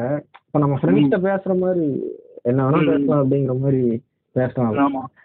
அது அதனால அந்த கான்செப்ட் எனக்கு ரொம்ப பிடிச்சிருந்துச்சு. யா யார் என்னன்னு தெரிய வேண்டாம், நம்ம சேம் அப்படிலாம் கிடையாது, சும்மா பேசுவோம் அப்படி. அப்படிதான் நீங்க இன்ட்ரெஸ்டிங்கா இருக்கும். சொல்ல போனா இப்ப யாரு என்னன்னு தெரியாது, இன்ட்ரெஸ்டிங்கா இருக்கும். அதனால ஆரம்பிச்சதோட பேர்லாம் சொல்லக்கூடாதுன்னு நினைச்சிட்டு தான் சொன்னேன். பேர் சொல்ல விட்டேன், அது இன்ட்ரெஸ்டிங்கா இருக்கும். இப்ப நம்மளுக்கு வர ரிவ்யூ, இப்ப ஒரு பேரோ ஒரு இமேஜோ பாத்துட்டாங்கன்னு வச்சுக்கோங்களேன், அவங்களுக்கு ஒரு பெர்ஸ்பெக்டிவ் வந்து வந்துரும்ல, அப்படித்தான் நம்ம அப்படித்தான்ற மாதிரி ஒரு பெர்ஸ்பெக்டிவ் வந்துரும்ல. அது அது வேணாம் அப்படின்னு தோண ஆரம்பிச்சது எனக்கு. Climax climax main portion. இந்த பாட்காஸ்ட்ல பண்ணிடுவோம் ப்ரோ, இல்லைன்னா தனி பாட்காஸ்டா பண்ணுவோம் ப்ரோ? இல்லை ப்ரோ, இதுலயே பண்ணிடலாம். நம்ம பேசினதே கிளைமேக்ஸோட இதுதான், எல்லா டிஎன்ஏ. ஆமா இல்ல, அது வந்து ஒரு ஃபன்னியா வந்து ஒரு செக்ஸ் டாக்டர் பேசுற மாதிரி வச்சு அதை வந்து அப்படியே அதை அந்த தியேட்டர்ல போய் பாக்குற மாதிரி அப்படி கனெக்ட் பண்றாரு. அது இருக்காங்க பேசவே இல்லை, புரியல ப்ரோ. சொல்லுங்க ப்ரோ, கிளைமேக்ஸ் உங்களுக்கு எப்படி? அவர் சொல்றேன், ஆக்சுவலாக எனக்கு வந்து எக்ஸ்பீரியன்ஸா தியேட்டருக்கு போய் பிச்சு படம் பார்த்ததுலாம் நிறைய சத்தியமா எனக்கு தெரியாது போது வந்து. ஆனால் ரிலேட் பண்ணுற மட்டும் ஃபீல் ஆச்சு. காரணம் என்னன்னா, நம்ம ஆல்ரெடி நான் சொன்ன மாதிரி தான் கதைக்குள்ளே போயிட்டு இதுக்கப்புறம் நான் ஒரு கேரக்டர் அப்படின்னு பார்க்கும்போது தான் அது சொன்ன மாதிரி தான் மீனிங்ஸ் தான் எல்லாமே. ஆனால் அனுபவிக்கணும் ப்ரெசன்ட் இந்த அனுபவிக்கிறதுன்றது வந்து சொன்னது வந்து அது அவ்வளோ பெருசாக கன்வே பண்ண சொல்லுங்க. ஆனால் அது ஒரு கசடிக்காக தான் சொல்ல முடியும். ஓகே இப்போ பண்ணிக்கலாம், இல்லைன்னா வேணாம் அப்படின்ற ஒரு ஸ்பீல் தான் பரவாயில்ல பண்ணலாம். ஆமாம் ஆமாம், எனக்கு எப்படி கிளைமேக்ஸ் வந்து எப்படின்னு வச்சுங்களா, அந்த ஃபர்ஸ்ட் ஸ்டார்டிங்ல சமந்தா வந்து செக் பண்ண மாதிரி காட்டிருப்பாங்களா, எண்ட்லயும் அது மாதிரி தான் முடிப்பாங்க கேட்டுங்களா. அந்த கதை உள்ள ஒரு ஒரு உயிர் உருவாகுது, இன்னொரு அந்த இடத்த எண்ட்லயும் ஒரு உயிர் உருவாக்குது அப்படின்ற கன்வே கன்வே பண்றது மாதிரி இருக்கும். அந்த ஹோல் டயலாக்ஸ் இருக்குல்ல, அது கன்வே பண்ண வந்து இது பண்ண முடியுமான்னு யோசிக்கும். இதுக்கு முன்னாடி நம்ம பார்த்தோம், நம்ம ஒண்ணு கிரியேட் பண்றோம்னுங்களா, இப்படி பண்ண முடியுமா அப்படின்னு யோசிப்போம்ல, அந்த மாதிரி இருந்துச்சு சொல்ல போனா. இப்ப பாக்குறவங்க ஸ்டார்டிங் ஸ்டார்ட்ல எண்டையும் ஒரே மாதிரி முடிகிற மாதிரி ஃபீல் ஆகுது அப்படின்னு. அது ஆக்சுவலா நீங்க புதுப்பேட்டையில பாக்கலாம். ஸ்டார்டிங்ல அவங்க அம்மா செத்துருப்பாங்க, அதேதான் போலீஸ் ஸ்டேஷன் வெளில இடும்போது எங்க அம்மா போறதுல போட போறீங்களா, அதுதான் நம்ம பேசிருக்கோம், அங்கதான் முடியுது. அதுதான் ஸ்டார்டிங். ஆமா ஆமா, இல்ல அது லைஃப்லயே பாத்தீங்கன்னா அதுதானே எல்லாம் அங்கதான் ஆரம்பிச்சுதான் ஆரம்பிக்குது. எல்லாமே ஜெண்டர் வந்து அந்த இருக்க எல்லாமே மேல் ஃபீமேல் டிரான்ஸ்ஜெண்டர் டிரான்ஸ்மென் பத்தி பேசியிருப்பாங்க செக்ஸுங்கிறது. அப்புறம் இன்டிமசி பத்தி, அப்புறம் அந்த செக்ஸ் மேல இருக்க ஆசையை பத்தி, அந்த பெர்லின் கேரக்டர் இருக்குல்ல, அது அந்த மாதிரி எல்லாத்தையுமே டச் அப். இன்னொன்னு சொல்லவே மறந்துட்டேன், சிடி மேட்டர் இருக்குல்ல, அவங்க போட்டு பார்ப்பாங்கல்ல, அது ஆக்சுவலா வந்து எனக்கு ரொம்ப கனெக்ட். ஆனா எனக்கு நடந்திருக்கு, நாங்க அந்த மாதிரி பண்ணிருக்கோம் ஸ்கூல் ஸ்கூல் படிக்கும் போது. ஆக்சுவலா அதே மாதிரி இல்ல, அதே மாதிரி ஒரு சம்பவம் என் லைஃப்ல நடந்திருக்கு. ஸோ வந்து அப் அதாவது நைன்டி லேட் நைன்டிஸ் போன். ஆக்சுவலா அப்போ போன்லாம் இல்லை, இருந்தாலும் எங்களுக்கு அக்சஸ் கிடையாது அந்த இனிஷியல் கீபேட் டைம். இப்ப பாக்குறீங்க அந்த லாஜிக் மிஸ் ஆகுதுன்னு சொல்லலாம், ஏன் போன்லயே பாத்துருக்கலாம், இதுக்கு எதுக்கு சிடி அந்த மாதிரி. இல்ல இல்ல, அந்த இதே பேஸ் பண்ணிருக்கோம், எல்லாரும் பேஸ் பண்ணிருக்கோம் நம்ம இதுல. இப்ப எப்படின்னு தெரியல, இப்பதான் நம்ம பசங்க அவ்வளவு பழகுது இருந்ததுல. இல்ல அது அது போக இது அவரோட வேர்ல்டு, அவர் என்ன வேணா சொல்லலாம். நான் சிடி போட்டு போனா டெக்ல கூட காம் பண்ணேன் அப்படின்னு சொல்லலாம். அது கேள்வியே கேட்க முடியாதுல்ல. இப்ப ஸ்கிரீன் காசு இருக்கிற டயத்துல இப்ப செல்லு கூட வச்சு கொடுத்துருக்கலாம். அதான் ப்ரோ, அவரு அவர் ஒரு இடத்தோட பேர் கூட அவரு சொல்ல மாட்டாரு, ரெண்டு டைமோட பேரு வராது. ஆமா, ஆனா அங்கங்க ஹிண்ட் கொடுத்துருப்பாரு இந்த டைம் லைன் நடக்கு நடக்குதுங்கிற அந்த ராஜ்குட்டி வந்து ஆலப்போறான் தமிழன் பாட்டு போடுவான் தெரியுங்களா? ஆமா ஆமா ஆமா ஆமா போடுவான் ஆடுவான். அந்த டீ கடைக்கு பின்னாடி அந்த ஒரு இதுல ரெண்டாயிரத்தி பதினேழோ சாரி அந்த மெர்சல் டைம் தான், அந்த டைமிங் தான் போடுறோம். அதனால இந்த டைம் பீரியட் தான் இது, தமிழ்நாடு தான் அதெல்லாம் வந்து. ஆனா இது எந்த ஏரியா நடக்குது, இது இங்கதான், இதுதான், அந்த மாதிரி எதுவுமே சொல்லியிருக்க மாட்டாங்க. ஆரண்யகாண்டம்லயும் அதுதான், இதுலயும் அதுதான். இது அவரோட வேர்ல்டு. நான் ஒரு கதை எழுதுறேன், இது என்னோட வேர்ல்டு, இதுக்குள்ள என்ன வேணா நடக்கலாம், ஏலியன் வரலாம், என்ன வேணா நடக்கலாம். இல்ல பொண்ணு அந்த பகத் ஃபாசில் சம்பந்த அது வந்து அந்த நம்ம நினைச்சிருந்தோம்னா சொல்லுங்க, அந்த பகத் ஃபாசில் வந்து அவனை விட்டு போயிருக்கலாம், அந்த பாடியை நீயே வச்சு பாத்துக்கோ, போலீஸ்க்கு மாட்டி விட்டு போயிருக்கலாம். இவனோட கதையில இப்படி நடக்குது, நீ நீ உட்காந்து பாரு, நான் அப்படிதான் சொல்லுவேன் அப்படிங்கிற மாதிரி. ஆமா ஆமா ஆமா. இன்னொன்னு வந்து நம்மளுக்கு ஒரு புரிதல், புதுசா ஒரு புரிதலை கொண்டு வர மாதிரி எனக்கு தோணும். மாற்றம்னு சொல்ல மாட்டேன், ஒரு புரிதல் ஒண்ணு கொண்டு வராதுல, இல்ல இதை இப்படியும் பார்க்கலாம் அப்படிங்கிற மாதிரி. ஆஹ் இப்படியும் பார்க்கலாம், இதுல என்னெல்லாம் இருக்கு அப்படின்ற ஒரு புரிதல் இருக்குல்ல, அதுவும் கொண்டு வர மாதிரி தோணுச்சு. நிறைய விஷயம் இந்த நீங்க சொன்ன இந்த டிரான்ஸ்ஜெண்டர் விஷயம், இந்த பார்த்ததுனே பயந்தது, இப்ப கொஞ்சம் கண்டைய எப்படி சொல்றேன்னா கொஞ்சம் பெட்டரா ஃபீல் பண்ற மாதிரி சொன்னீங்களே, அவங்க பிரசன்ஸ் இருக்கும் போது கொஞ்சம் பெட்டரா ஃபீல் பண்ற மாதிரி ஒரு புரிதல் வருதுல, அதான் ஒரு ஆப்கமோட வேலை நினைக்கிறேன். மாற்றுறது மா இப்ப நிறைய பேர் சொல்லுவாங்க இந்த ஒரு சினிமா பார்த்துட்டு நான் மாறிட்டேன், மாறிட்டேன்னு சொல்லவே முடியாது யாருமே. புரிதல் அது அது வந்து ஒரு ஒரு அப்டேஷன் மாதிரி சொல்லுவாங்க, ஆப்புக்கு இருக்க மாதிரி ஒரு முன்னாடி வருஷனோட கொஞ்சம் கொஞ்சம் அந்த மாதிரி கொஞ்சம் கொஞ்சமா. ஆமா ஆமா. அப்புறம் வந்து அதை நம்மளே கொஞ்சம் மேம்படுத்திக்கும், அந்த படத்துல இருந்து எடுத்தது போக நம்மளே கொஞ்சம் புரிஞ்சது இப்படி எடுத்துக்கலாம் போல அப்படின்னு சொல்லி நம்மளே எடுத்துப்போம். நான் கிளைமேக்ஸ் பத்தி நீங்க கேட்டீங்கன்னா ஒன்றும் சொல்லலை. கிளைமேக்ஸ் வந்து தியேட்டர்ல பார்க்கல ஃபர்ஸ்ட் வந்து ஒருவேளை உங்களுக்கு நான் அவ்வளவு நேரம் படம் சொன்னது புரியலைனாலும் கடைசியில அந்த பத்து நிமிஷம் அது கேட்டாலே புரிஞ்சிடும். ஆஹ் படம் ஃபுல்லா இதுதான் சொல்ல வர்றேன் அப்படிங்கறது வந்து அவரே சொல்லியிருப்பாரு, ஒன்றுல இதுதான் சொல்ல வர்றோம் போல அப்படிங்கிற மாதிரி. அப்புறம் வந்து எனக்கு வந்து இப்போ நிறைய பெர்ஸ்பெக்டிவ் ஓப்பன் பண்ணி விட்டுருச்சு. நான் முன்னாடி இருந்ததோட நிறையா இதுக்கெல்லாம் பயப்படணும்னு அவசியம் இல்லை, இது அவ்வளோதான். இதுல ரொம்ப ஹைப்பர் டென்ஷன் ஆகணும் அந்த இடத்துல அப்படின்லாம் தேவையில்லை. அந்த மொமெண்ட்டை கடந்து போகணும், அதை நார்மலாகவே கடந்து போகலாம், இவ்வளோ டென்ஷன் ஏன் அப்படிங்கிற மாதிரி.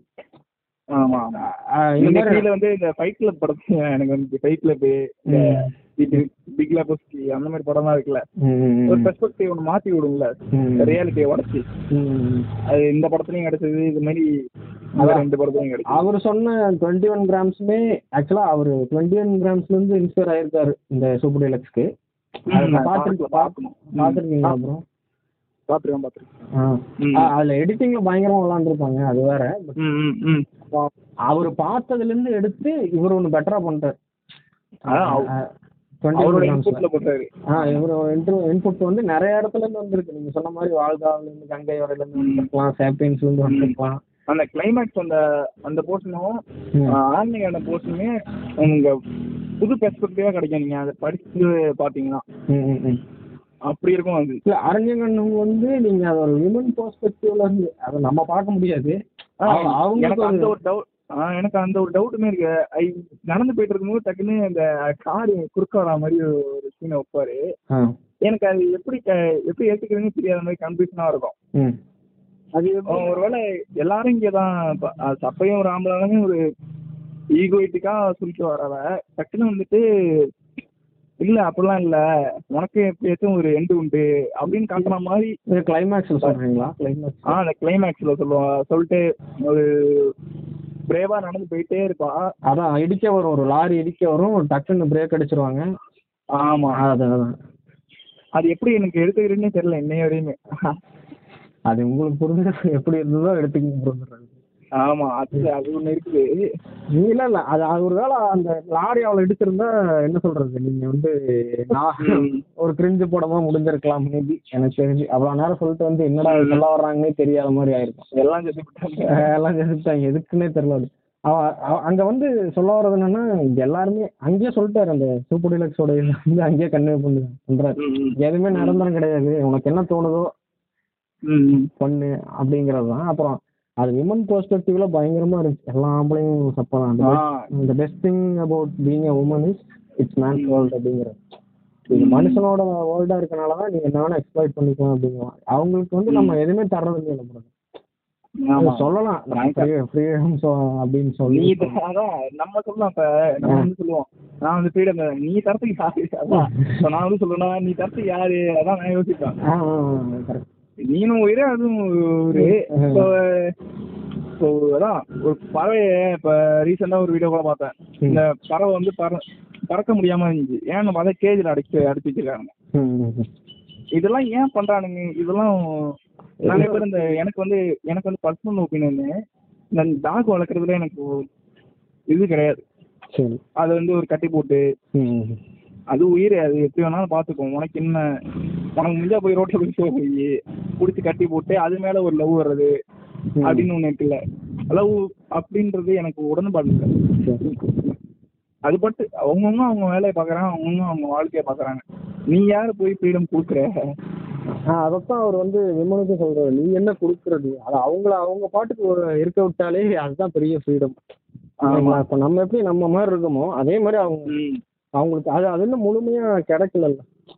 ஆமா, அப்ப இது மேன்ஸ் வேர்ல்டு தான், மேல் டாமினன்ட் வேர்ல்டு. இப்போ நம்ம வந்து இந்த கேஸ்ட் பாலிடிக்ஸ்லாம் பேசுறோம், ஓரளவுக்கு புரிதல் இருக்குன்னா நிறைய பேர் சொல்றாங்க.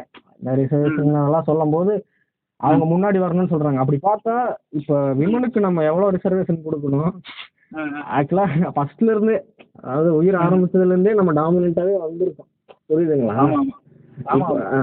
அதைத்தான் நான் தெரிஞ்சுக்கிறேன். மேன்ஸ் வேர்ல்ட் அவங்கள வந்து அவங்க அவங்களுக்கு நம்ம என்னதான் ஃப்ரீடம் கொடுத்தாலும் அது பத்தாது. ஆக்சுவலா அவங்கள அவங்களா இருக்க விடுறதுதான் மேக்சிமம். நம்ம வாழ்க்கையை வாழ்றாங்க, இதெல்லாம் போட்டு திணிக்கிறதுதான் எனக்கு தோணுச்சு. எனக்கு இந்த படம் இந்த மொத்தமா பார்த்ததுக்கு அப்புறமே ஒரு விஷயம், நம்ம இப்ப நம்ம வந்து ஒரு ஒரு கடவுள் நம்பிக்கை இருக்குது இல்ல அப்படின்றத போய் மொத்தத்தையா சொல்லுவோம். அவன் கொடுக்குறேங்கிறது சொல்றதே வந்து ஒரு இதுதான். நான் உனக்கு ஃப்ரீடம் கொடுக்குறேன் அப்படின்னு சொல்றது, நீ என்ன கொடுக்கறது? புரியல, நீ யார் அவங்களுக்கு கொடுக்கறது? அந்த மாதிரி தான். இன்னொன்னு எனக்கு எனக்கு இந்த ரெண்டு படத்துலையுமே ரெண்டு படத்துலையுமே கோலா ரெண்டு படத்துலையுமே ரெண்டு படத்துலையுமே ஒரு மூட நம்பிக்கையை உடச்சிக்கிட்டே இருப்பாரு. செப்டலாவே மூட நம்பிக்கையை உடச்சிட்டு இருப்பாரு. அதே சமயத்துல இப்படி இருக்கலாம் அப்படின்ற ஒரு பெர்ஸ்பெக்டிவ் கொடுத்துருப்பாரு. அந்த ஃபர்ஸ்ட் இதுல ஆரண்யகண்டத்துல வந்து இப்ப அந்த சொல்லுவாங்கன்னா இந்த காட்டு பே காட்டு முனி தான் நம்மளை காப்பாத்திருக்கு.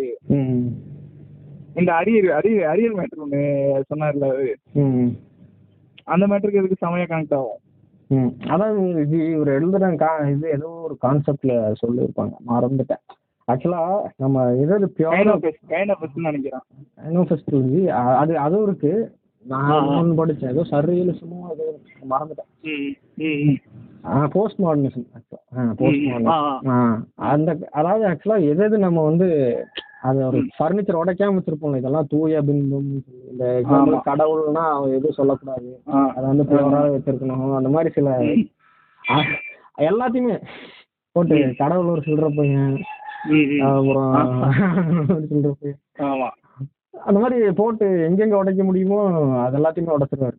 இது எப்படி இது வந்து அவர் படம் வாயிலாவே சொல்லியிருக்காரு. இப்போ மற்ற படத்துல மற்ற டைரக்டர் வந்து மற்ற ரைட்டர் வந்து இது சொல்லும் போது மற்றவங்களுக்கு அஃபெக்ட் ஆகும். அது நம்பிக்கை உள்ளவங்களுக்கும் சரி, நம்பி நம்பிக்கை உள்ளவங்களுக்கு சரி அஃபெக்ட் ஆகுதுல. எனக்கு தெரிஞ்சு இவர் சொல்லும் போது அஃபெக்டே ஆகாத மாதிரி தோணுது.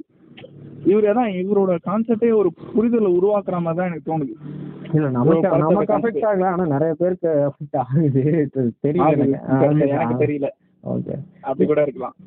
இல்ல பிரதர், இது ரைட்டருக்குன்னு இல்ல, பொதுவா பாக்குறதுக்குமே. இப்ப எடுத்தோடனையும் அவங்க அம்மா பேட்வேர்ல திட்டினோடனே இவங்களை ஒரு மாதிரி ஆயிரும். ஆனா அவங்க வீட்டு பக்கத்துல அவங்களே கூட திட்டுவாங்களா இருக்கும். அந்த மாதிரி வார்த்தைகளை சொல்றேன். ஓகே, இல்ல அது கெட்ட வார்த்தைன்னு தெரி தெரிஞ்சுக்கணும்னாலே அதுக்கு எப்படி நம்ம கேட்டிருக்கணும்ல.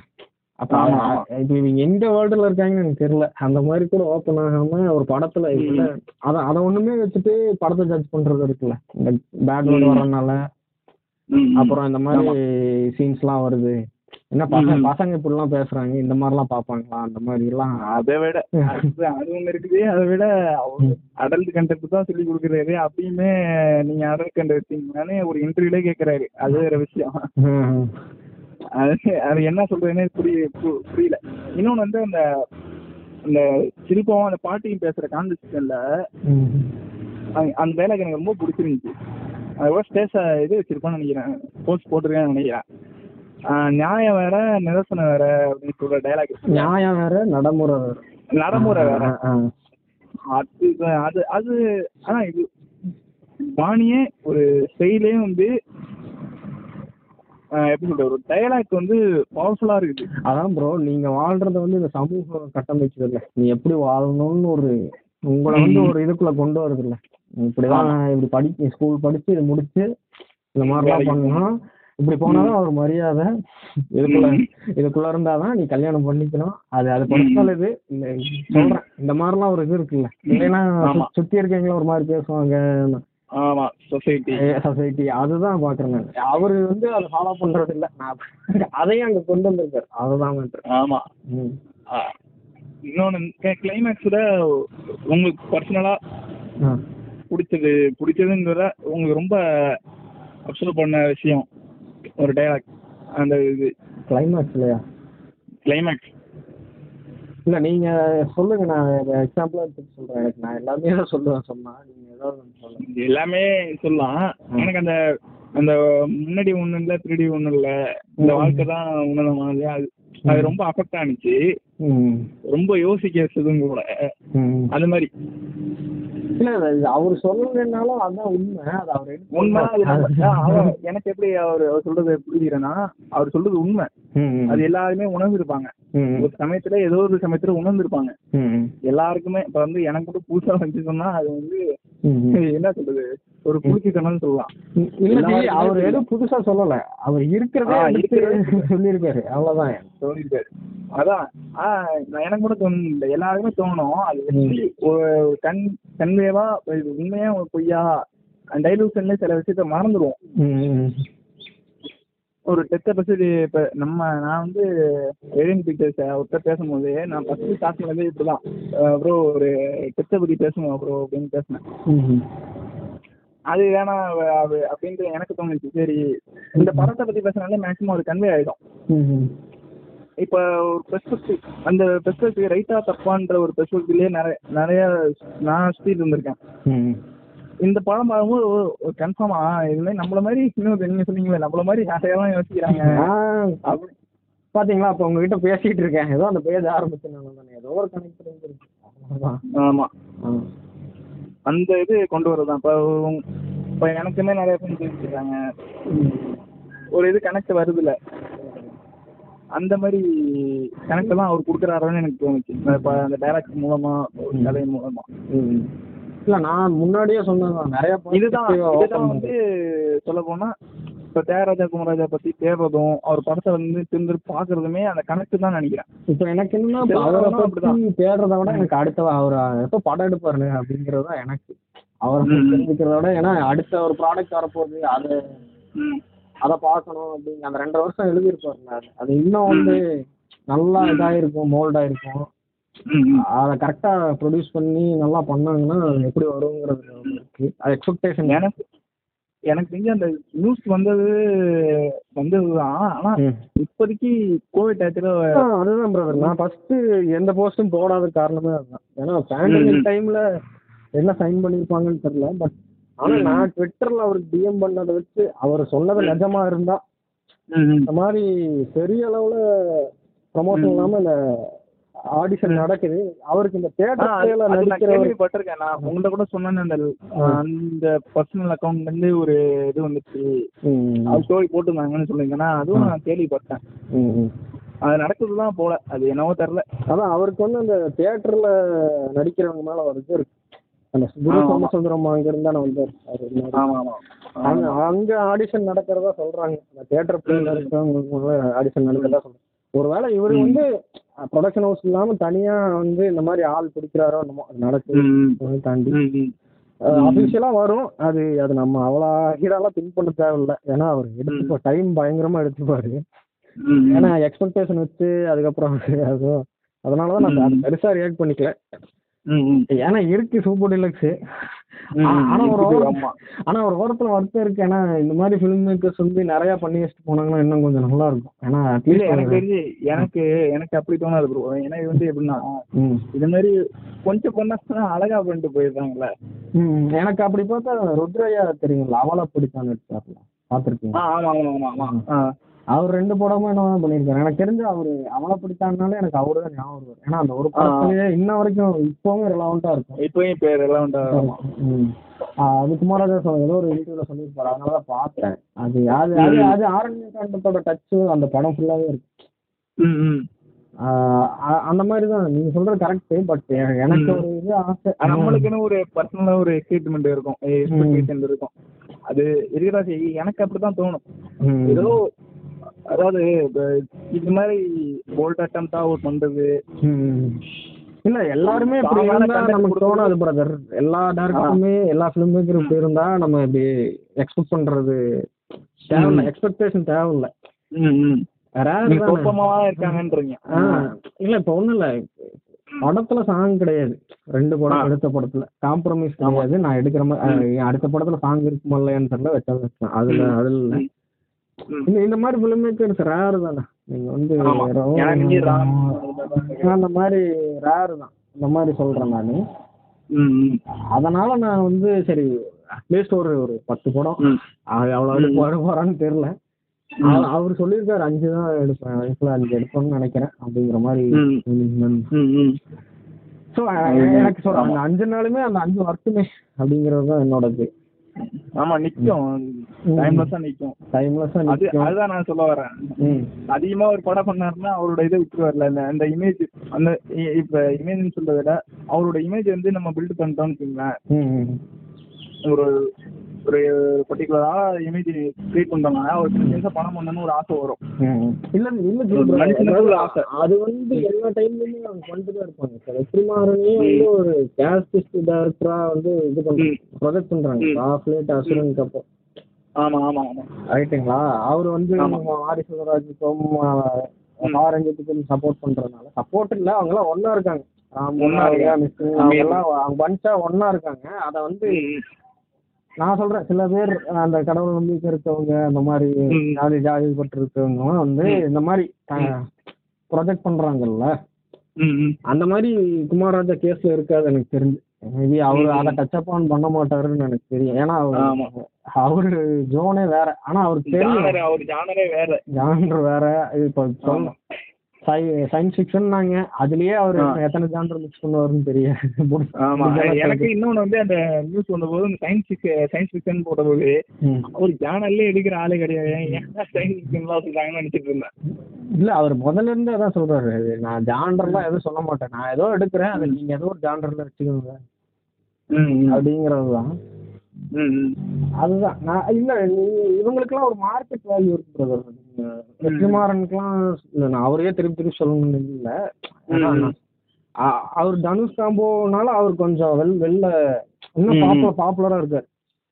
இப்ப இப்ப அவர் ஒரு ட்வீட் போட்டாரோ இல்ல ஏதோ சொன்னாருனாலோ சினிஃபைல்ஸ் எல்லாருமே மதிப்பாங்க. அது அதுல இல்ல அவருக்கு இன்னொரு கொஞ்சம் எக்ஸ்ட்ரா மைல் கிடைக்குதுன்னா அது வந்து மைலேஜ் கிடைக்குதுன்னா அது வந்து இந்த காம்போனால ரைட்டுங்களா. ஆமா ஆமா அதே இது வந்து ராமு கிடைக்காது. ராம் கிடைக்காது. ஆனா ஈக்குவலண்டா பாத்தீங்கன்னா ராமுமே அவரும் தனி ஜோன்ல அவர் ஒரு பெரிய இதுதான்.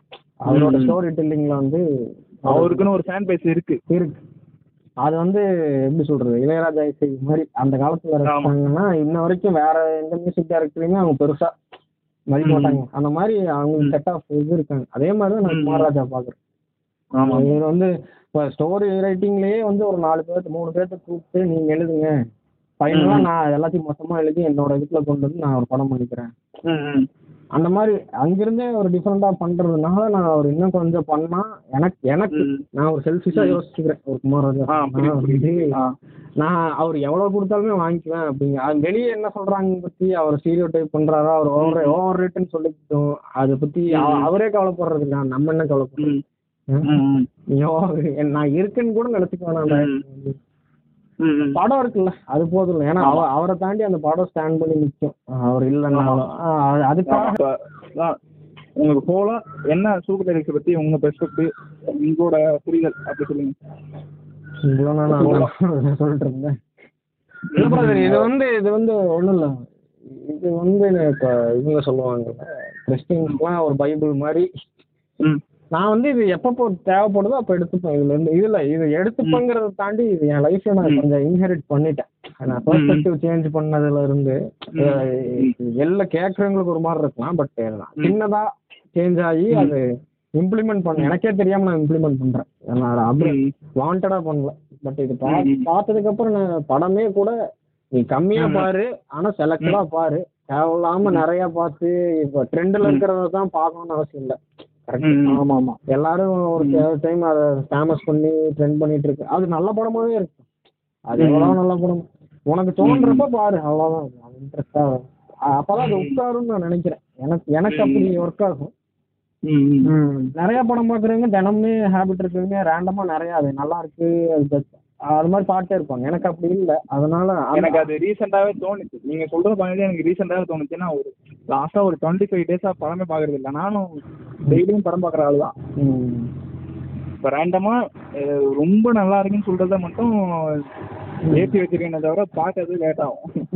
அது டைம் பிரதர், டைம் கிடைக்கிறப்ப அதான் எப்போ அதை நமக்கு ஃபுல் அட்டென்ஷன் அதுக்கான மரியாதை நம்ம கொடுக்கணும்ல. சும்மா போட்டு விட்டு நம்ம போன நோண்டிட்டோ இல்லை வெளில பார்த்துட்டோ அதை பார்த்து முடிச்சுன்னு சொல்றதுல ஒன்றும் கிடையாது. அதுல ரெண்டரை மணி நேரம் நம்ம ஃபுல்லா மேக்ஸிமம் அட்டென்ஷன் ஃபுல்லாங்கிறத விட நம்ம எவ்வளோ நேரம், ஏன்னா ஹியூமன் மைண்ட்னால ஃபுல்லா அட்டென்ஷனும் கொடுக்க முடியாது. ஏன்னா முன்னாடி சில பத்தி யோசிச்சுட்டு இருக்கும்போது அது சீன் வந்துடும். ஆமா ஆமா அதான், அதுக்காக தான் நம்ம ரிப்பீட்டடா பாக்குறோம் வேற. அது நான் அதாவது எவ்வளோ மேக்ஸிமம் அதை நம்ம ரசிச்சு பார்க்க முடியுதோ பாரு, இல்லைன்னா பார்க்காத. நான் அப்படிதான் ஒன்ஸ் வந்து நான் பாதியில நிறுத்திட்டாலும் நான் அப்படியே நிறுத்திடுவேன். ஏன்னா ஏன்னா அந்த படத்துக்கும் மரியாதை இல்லை நம்ம, ஏன்னா புரியுதுல்ல அந்த மாதிரி தான். நான் அதுவுமே சூப்பர் டிலக்ஸுமே வச்சு பார்க்குறேன். ஏன்னா அதோட பேசிங்குமே ரொம்ப அது எல்லாரும் ஒரு இதாக சொல்லுவாங்க டிராபேக் தான், ரொம்ப ஸ்லோவாக இருக்கு இதனால். இப்போ லைஃப்ல இப்போ நீங்கள் காலைல வீட்டை விட்டு வெளியில போயிருந்தா ஸ்லோவாக இருக்கும், மெதுவாக நடந்து எல்லாம் எல்லாமே ஃபாஸ்டா எப்படி எனக்கு புரியல. இது ஸ்டீரியோ டைப் நம்ம எனக்கு ஸ்டீரியோ டைப் நீங்க சொல்றதுதான் நீங்க சொல்றதுதான் ஒரு ஸ்டீரியோ டைப்பா. இப்ப ஒண்ணுமே இல்லை எனக்கே இந்த படத்தை, இப்போ எனக்கு நான் வந்து ஒரு ஒரு நார்மல் கமர்ஷியல் தான், கமர்ஷியல்னு சொல்ல மாட்டேன், ஒரு மசாலா படம் அந்த மாதிரி ஒரு கிரிப்பிங்கா இருக்க படத்துல தான் நான் பார்த்துட்டு இருந்திருப்பேன். இந்த படத்தை எனக்கு சூப்பர் டைரக்ட் படமா இருக்கும், இன்னும் வேற படம் ராம் படம். அது எதனாலன்னா நமக்கு இதே நிறைய கொட்டிட்டாங்க சரிங்களா, நம்ம அதை பார்த்து பார்த்து இப்ப நீங்க பாத்துட்டு இருக்கும் போது என்னடா இன்ட்ரோடக்ஷனே வரல, இந்த இடத்துல ஒரு பாட்டு வரணுமே, இல்ல இல்ல அத கூட விட்டுருங்க. இப்ப நீங்க படம் பார்க்க ஆரம்பிச்சோன்னே என்னடா சாதாரணமா இன்ட்ரோ கொடுக்குறாங்க இந்த மாதிரி டக்குன்னு வரலாம் அந்த மாதிரிலாம் நமக்கு தோண ஆரம்பிக்கும் ஈஸியலா. அந்த மாதிரி பார்த்துட்டு இந்த மாதிரி வேர்ல்ட் சினிமா இன்டர்நேஷனலி ஹாலிவுட் சொல்லலை, எல்லா பக்கம் மொத்தமாக நான் சொல்கிறேன். ஏன்னா அவங்க கல்ச்சர் நமக்கு தெரியாது, என்ன கொஞ்சம் ஒரு மாதிரி தான் இருக்கும். ஆமாம், பட் ரியாலிட்டி அதான். இப்போ ஒரு புக்கு படிக்கிறதுமே நம்ம அப்படி தான் கஷ்டப்பட்டு தான் கொஞ்சம் இதாக தான் இருக்கும், கொஞ்சம் அடாப்ட் பண்ணி ஒரு இதாக தான் இருக்கும். ஆனால் ஒரு ஃபோர்ஸ்ல இருக்கும்னு நினைக்கிறேன். இப்போ இப்போ நம்ம ஜென்ரேஷன் தான் இருக்கட்டும், நம்ம ஜென்ரேஷனே ஒரு செல்லு செல்லு பார்க்கறதுமே ஒரு வீடியோவுமே சரி, இப்போ வந்து ஒரு இருபது நிமிஷம் வீடியோனா உட்காந்து பார்க்கறது இல்லை, அஞ்சு செகண்டு பத்து செகண்ட்ல தான் பார்க்குறோம். ஒரு பேசிங் இருக்கும். இப்போ ஒரு புக்கு வந்து ஒரு படிக்க ஸ்டார்ட் பண்ணணும்னா வச்சுக்கோங்க, அது எவ்வளோ கஷ்டமா இருக்குன்றது இது புரிஞ்சுக்கலாம் நம்ம. அதான் நம்ம ஒரு ஒரு பத்து வருஷம் முன்னாடி பிறந்தோம்னா நம்ம வீட்லேயே புக்கு ஏதாவது எது இருக்கும், ஏதாவது படிச்சிருப்போமா இருக்கும். ஆமா, ஏன்னா நம்ம நம்ம டிவி கல்ச்சர்லயே வளர்ந்துட்டோம். நம்ம நம்ம கல்ச்சர்லயே வளர்ந்துட்டோம். டிவி பூம் ஆனப்பதான் நம்ம வந்தோம். ஸோ ஆமா, நமக்கு படிச்சு நம்ம அதை சொல்றது சொல்றது ஒண்ணு இருக்கு, அதை விட நம்ம ஈஸியா கேட்டு போயிடலாமே அப்படின்னே தோணும். நம்ம ஒரு வீடியோ பாத்திரலாமே, இந்த புக்கை பத்தி அவன் சொல்லியிருப்பான், அதை பார்த்து அப்படியே அதை அவனோட பெர்ஸ்பெக்டிவ் ரைட்டுங்களா. அதேதான் இந்த படமே என்ன வேணாம் சொல்லலாம், பாசிட்டிவாகவும் சொல்லலாம், நெகட்டிவாகவும் சொல்லலாம். அது நம்ம புரிஞ்சுக்க ட்ரை பண்றது இல்ல, அந்த அளவு பொறுமை இல்ல இந்த ஜென் நம்ம இருக்கிறது இல்ல.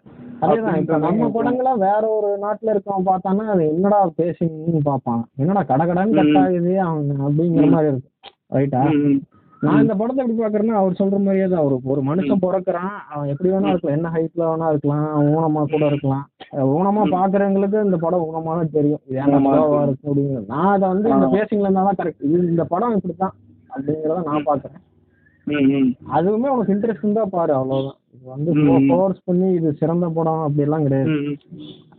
ஏன்னா அவன் லைஃப் ஸ்டைலே வேறையா இருக்கும், அவன்கிட்ட போய் நான் அதை ஏன் ஊத்திட்டு இருக்கணும்? ஏன்னா அவன் எங்கேயோ பிறந்திருப்பான், அவனோட பெர்ஸ்பெக்டிவ் வேற, அவன் எப்படி கோவப்படுவான், என்ன அவனுக்கு என்ன பிடிச்சது இதெல்லாம் தெரியாது. ஏன்னா ஃபர்ஸ்ட் சீன்லயே கோவம் அடையறதுக்கான வாய்ப்பு இருக்கு. அவர் இன்டென்ட்லாம் அதுக்காகவே கூட வச்சிருப்பாங்க, நீங்க எந்த போறதா ஃபர்ஸ்ட் சீன்லயே போயிரு, எடுத்தோடனே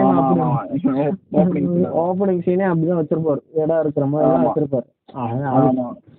சோ நான் அப்படிதான் பாக்குறது, இது ஒரு படம் தான், பட் அதை தாண்டி இது நிறைய கொடுத்துருக்கு. எல்லா படமும் இப்படி கொடுக்காது, எல்லா படமும் இப்படி கொடுக்காது, ரேராவும் கொடுக்கும். அதனால எனக்கு சூப்பர் டீலக்ஸ் ரொம்ப பிடிக்கும், எப்பவுமே எப்பயுமே பிடிக்கும். அவ்வளவுதான் இது.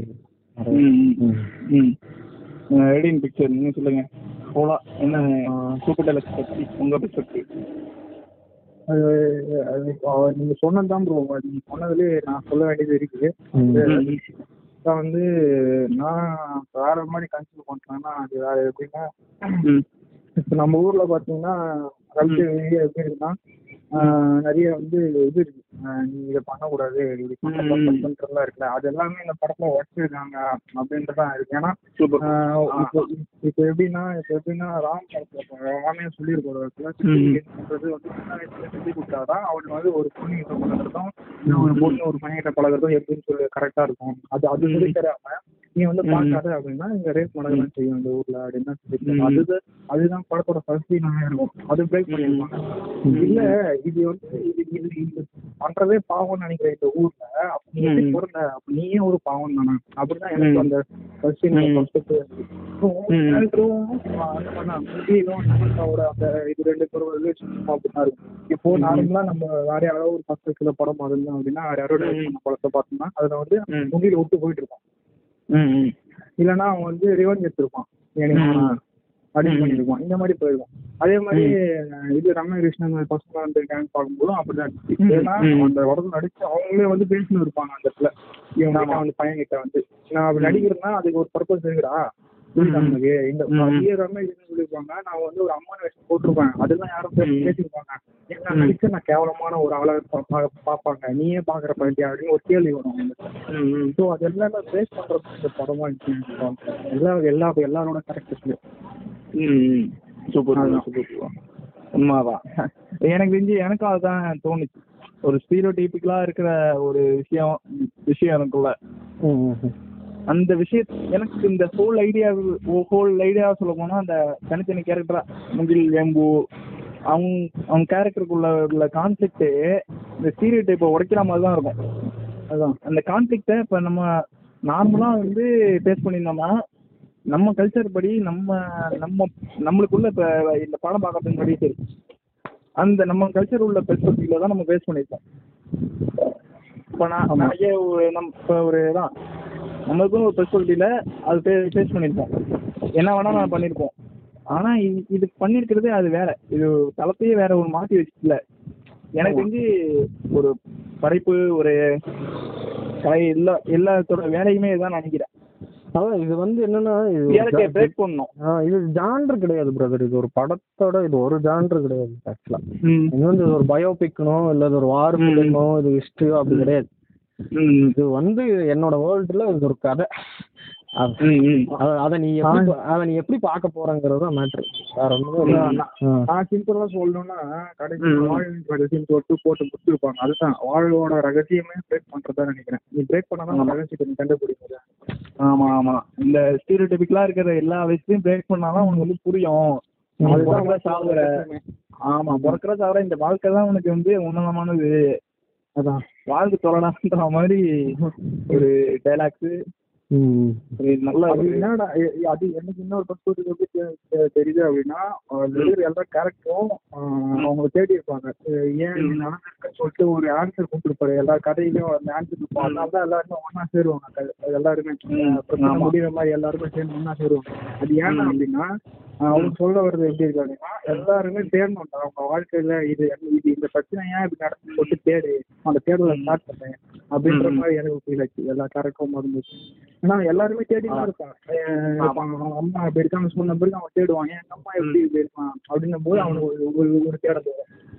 அது அது அப்படி அவனை கூப்பிட்டு போகுது, அதே மாதிரி ரம்யா கிருஷ்ணன் எங்க கூப்பிட்டு போகுது, விக்கின் எங்க கூப்பிட்டு போகுது, ஷில்பா எங்க கூப்பிட்டு போகுது, அந்த ராசனுக்கு எங்க கூப்பிட்டு போகுது, ஒவ்வொரு கருத்துல எங்க எங்கேயும் கூப்பிட்டு போயிட்டு கடைசியில என்ன வருது அப்படின்னா புரிஞ்சுக்கணும். மனுஷனை ஒவ்வொருத்தரும் ஒவ்வொருத்தரும் புரிஞ்சுன்னா புரிஞ்சுக்கிட்டு அக்செப்ட் பண்ணணும் அக்செப்ட் பண்ணணும் இது ஏன் நடக்குது. ஏன்னா ஏன்னா அவனுக்குள்ள ஒரு பர்ஃபெக்ட் இருக்கும், இந்த கேரக்டருக்குள்ள ஒரு பர்ஃபெக்ட் இருக்கும், இது ரெண்டும் தேவைன்னா புரிஞ்சுக்கணும் நினைச்சா மட்டும்தான் வாழ்க்கையா வாங்க. அதுதான்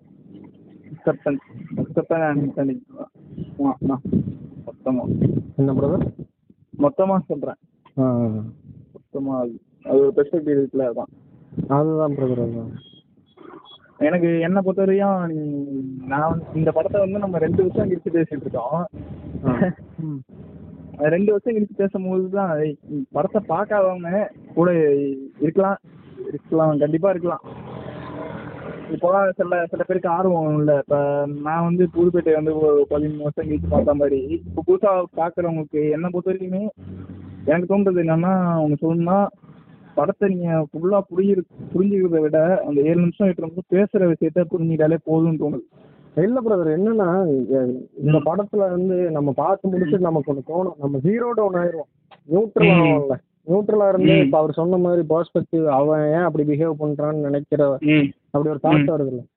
அந்த நிலைமையில இருந்தே பாருங்க, ஜீரோ நியூட்ரலா இருந்தே பாக்கணும். ஏன்னா எந்த எக்ஸ்பெக்டேஷன் இல்லாம ஒரு அந்த ரெவ்யூஸோ எதுவும் படிக்காம ஸ்ட்ரெயிட்டா போய் உட்காந்து உனக்கு என்ன உன் லைஃப்ல நீ ஒண்ணு கடந்து வந்திருப்ப, நீ அந்த படத்தை பார்க்கல ஒண்ணு கன்சீவ் பண்ணுவல,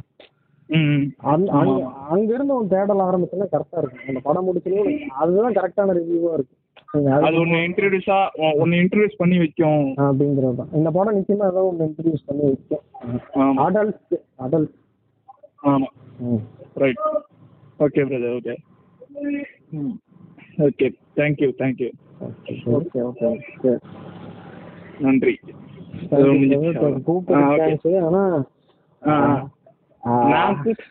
நீங்க நான் கூப்பிட்டு வந்ததுக்கு தேங்க்ஸ் அப்படி சொல்லலாம். இல்ல இல்ல சரி அது சொல்லலாம் இல்ல ம் இல்ல அது என்ன சொன்னாலும் சொல்லிக்கலாம். பட் நான் இது என்னன்னா இந்த மாதிரி வேற ஏதாவது இருந்தாலும் கூப்பிடுங்க, ஏதாவது இன்ட்ரெஸ்டிங்கா ஏன்னா எனக்கு பிடிச்ச மாதிரி இருந்தா நானும் பேசுறேன். ஓகே ஓகே போடும்போது கொஞ்சம் பார்த்து எடிட் பண்ணி போட்டுருங்க. ஏன்னா மூணு குமாரராஜா கண்டிஷ் வந்து கேங் பேங் பண்ண மாதிரி பேசிட்டோம் போட்டு கேட்கறவனுக்கு ஒரு மாதிரி இருக்கும். இல்ல ஆனா அது பேசுறதுல இருக்கிறது கேக்குறதுல ஒரு மாதிரி ஆயிரும். நம்ம ரேண்டமா போட்டு அடிச்சுட்டோம் அதனால சொல்றேன். ஆனா நம்ம எடிட் பண்ண நான் எடிட் பண்ண மாட்டேன், நம்ம பேசுறதுதான். அது அது கேட்கறவங்க பெர்ஸ்பெக்டிவ் தான். அது நான் எப்பவுமே விட்டு போ, நான் ஒரு பாட்காஸ்ட்னா ராவா போட்டுருவேன் அவ்வளவுதான். நான் கேட்டிருக்கேன் இல்ல இல்ல அது மறுபடியும் அப்புறமா சவுண்ட் கேட்கும் ரேடியன் பிக்சரு ஒரு நேச்சரா இருக்கும் எனக்கு. இல்ல இல்ல அது என்னன்னா மறுபடியும் நம்மளே கேட்க முடியாது பேசுனது கேட்க முடியாது. புதுசா கேட்கறவங்களுக்கு ஒரு எக்ஸைட்டா இருக்கும். நான் அது ரேடியன் டீச்சர் கேட்டேன் ஒரு நாள் லைஃப் கேட்டுட்டு இருந்தேன். அது மாஸ்டர் தான் நினைக்கிறேன், மாஸ்டர் பேசிருந்தீங்களே பேர் பேசிட்டு இருக்கும்போது மிச்சர் சாப்பிடுறது அவங்க எல்லாம் கேட்கும். அதான் மாஸ்டர் தான் பேசணும் இருக்கும். ஆமா அது நல்லா இருந்துச்சு, அதுமாரி அழகா இருக்கும்.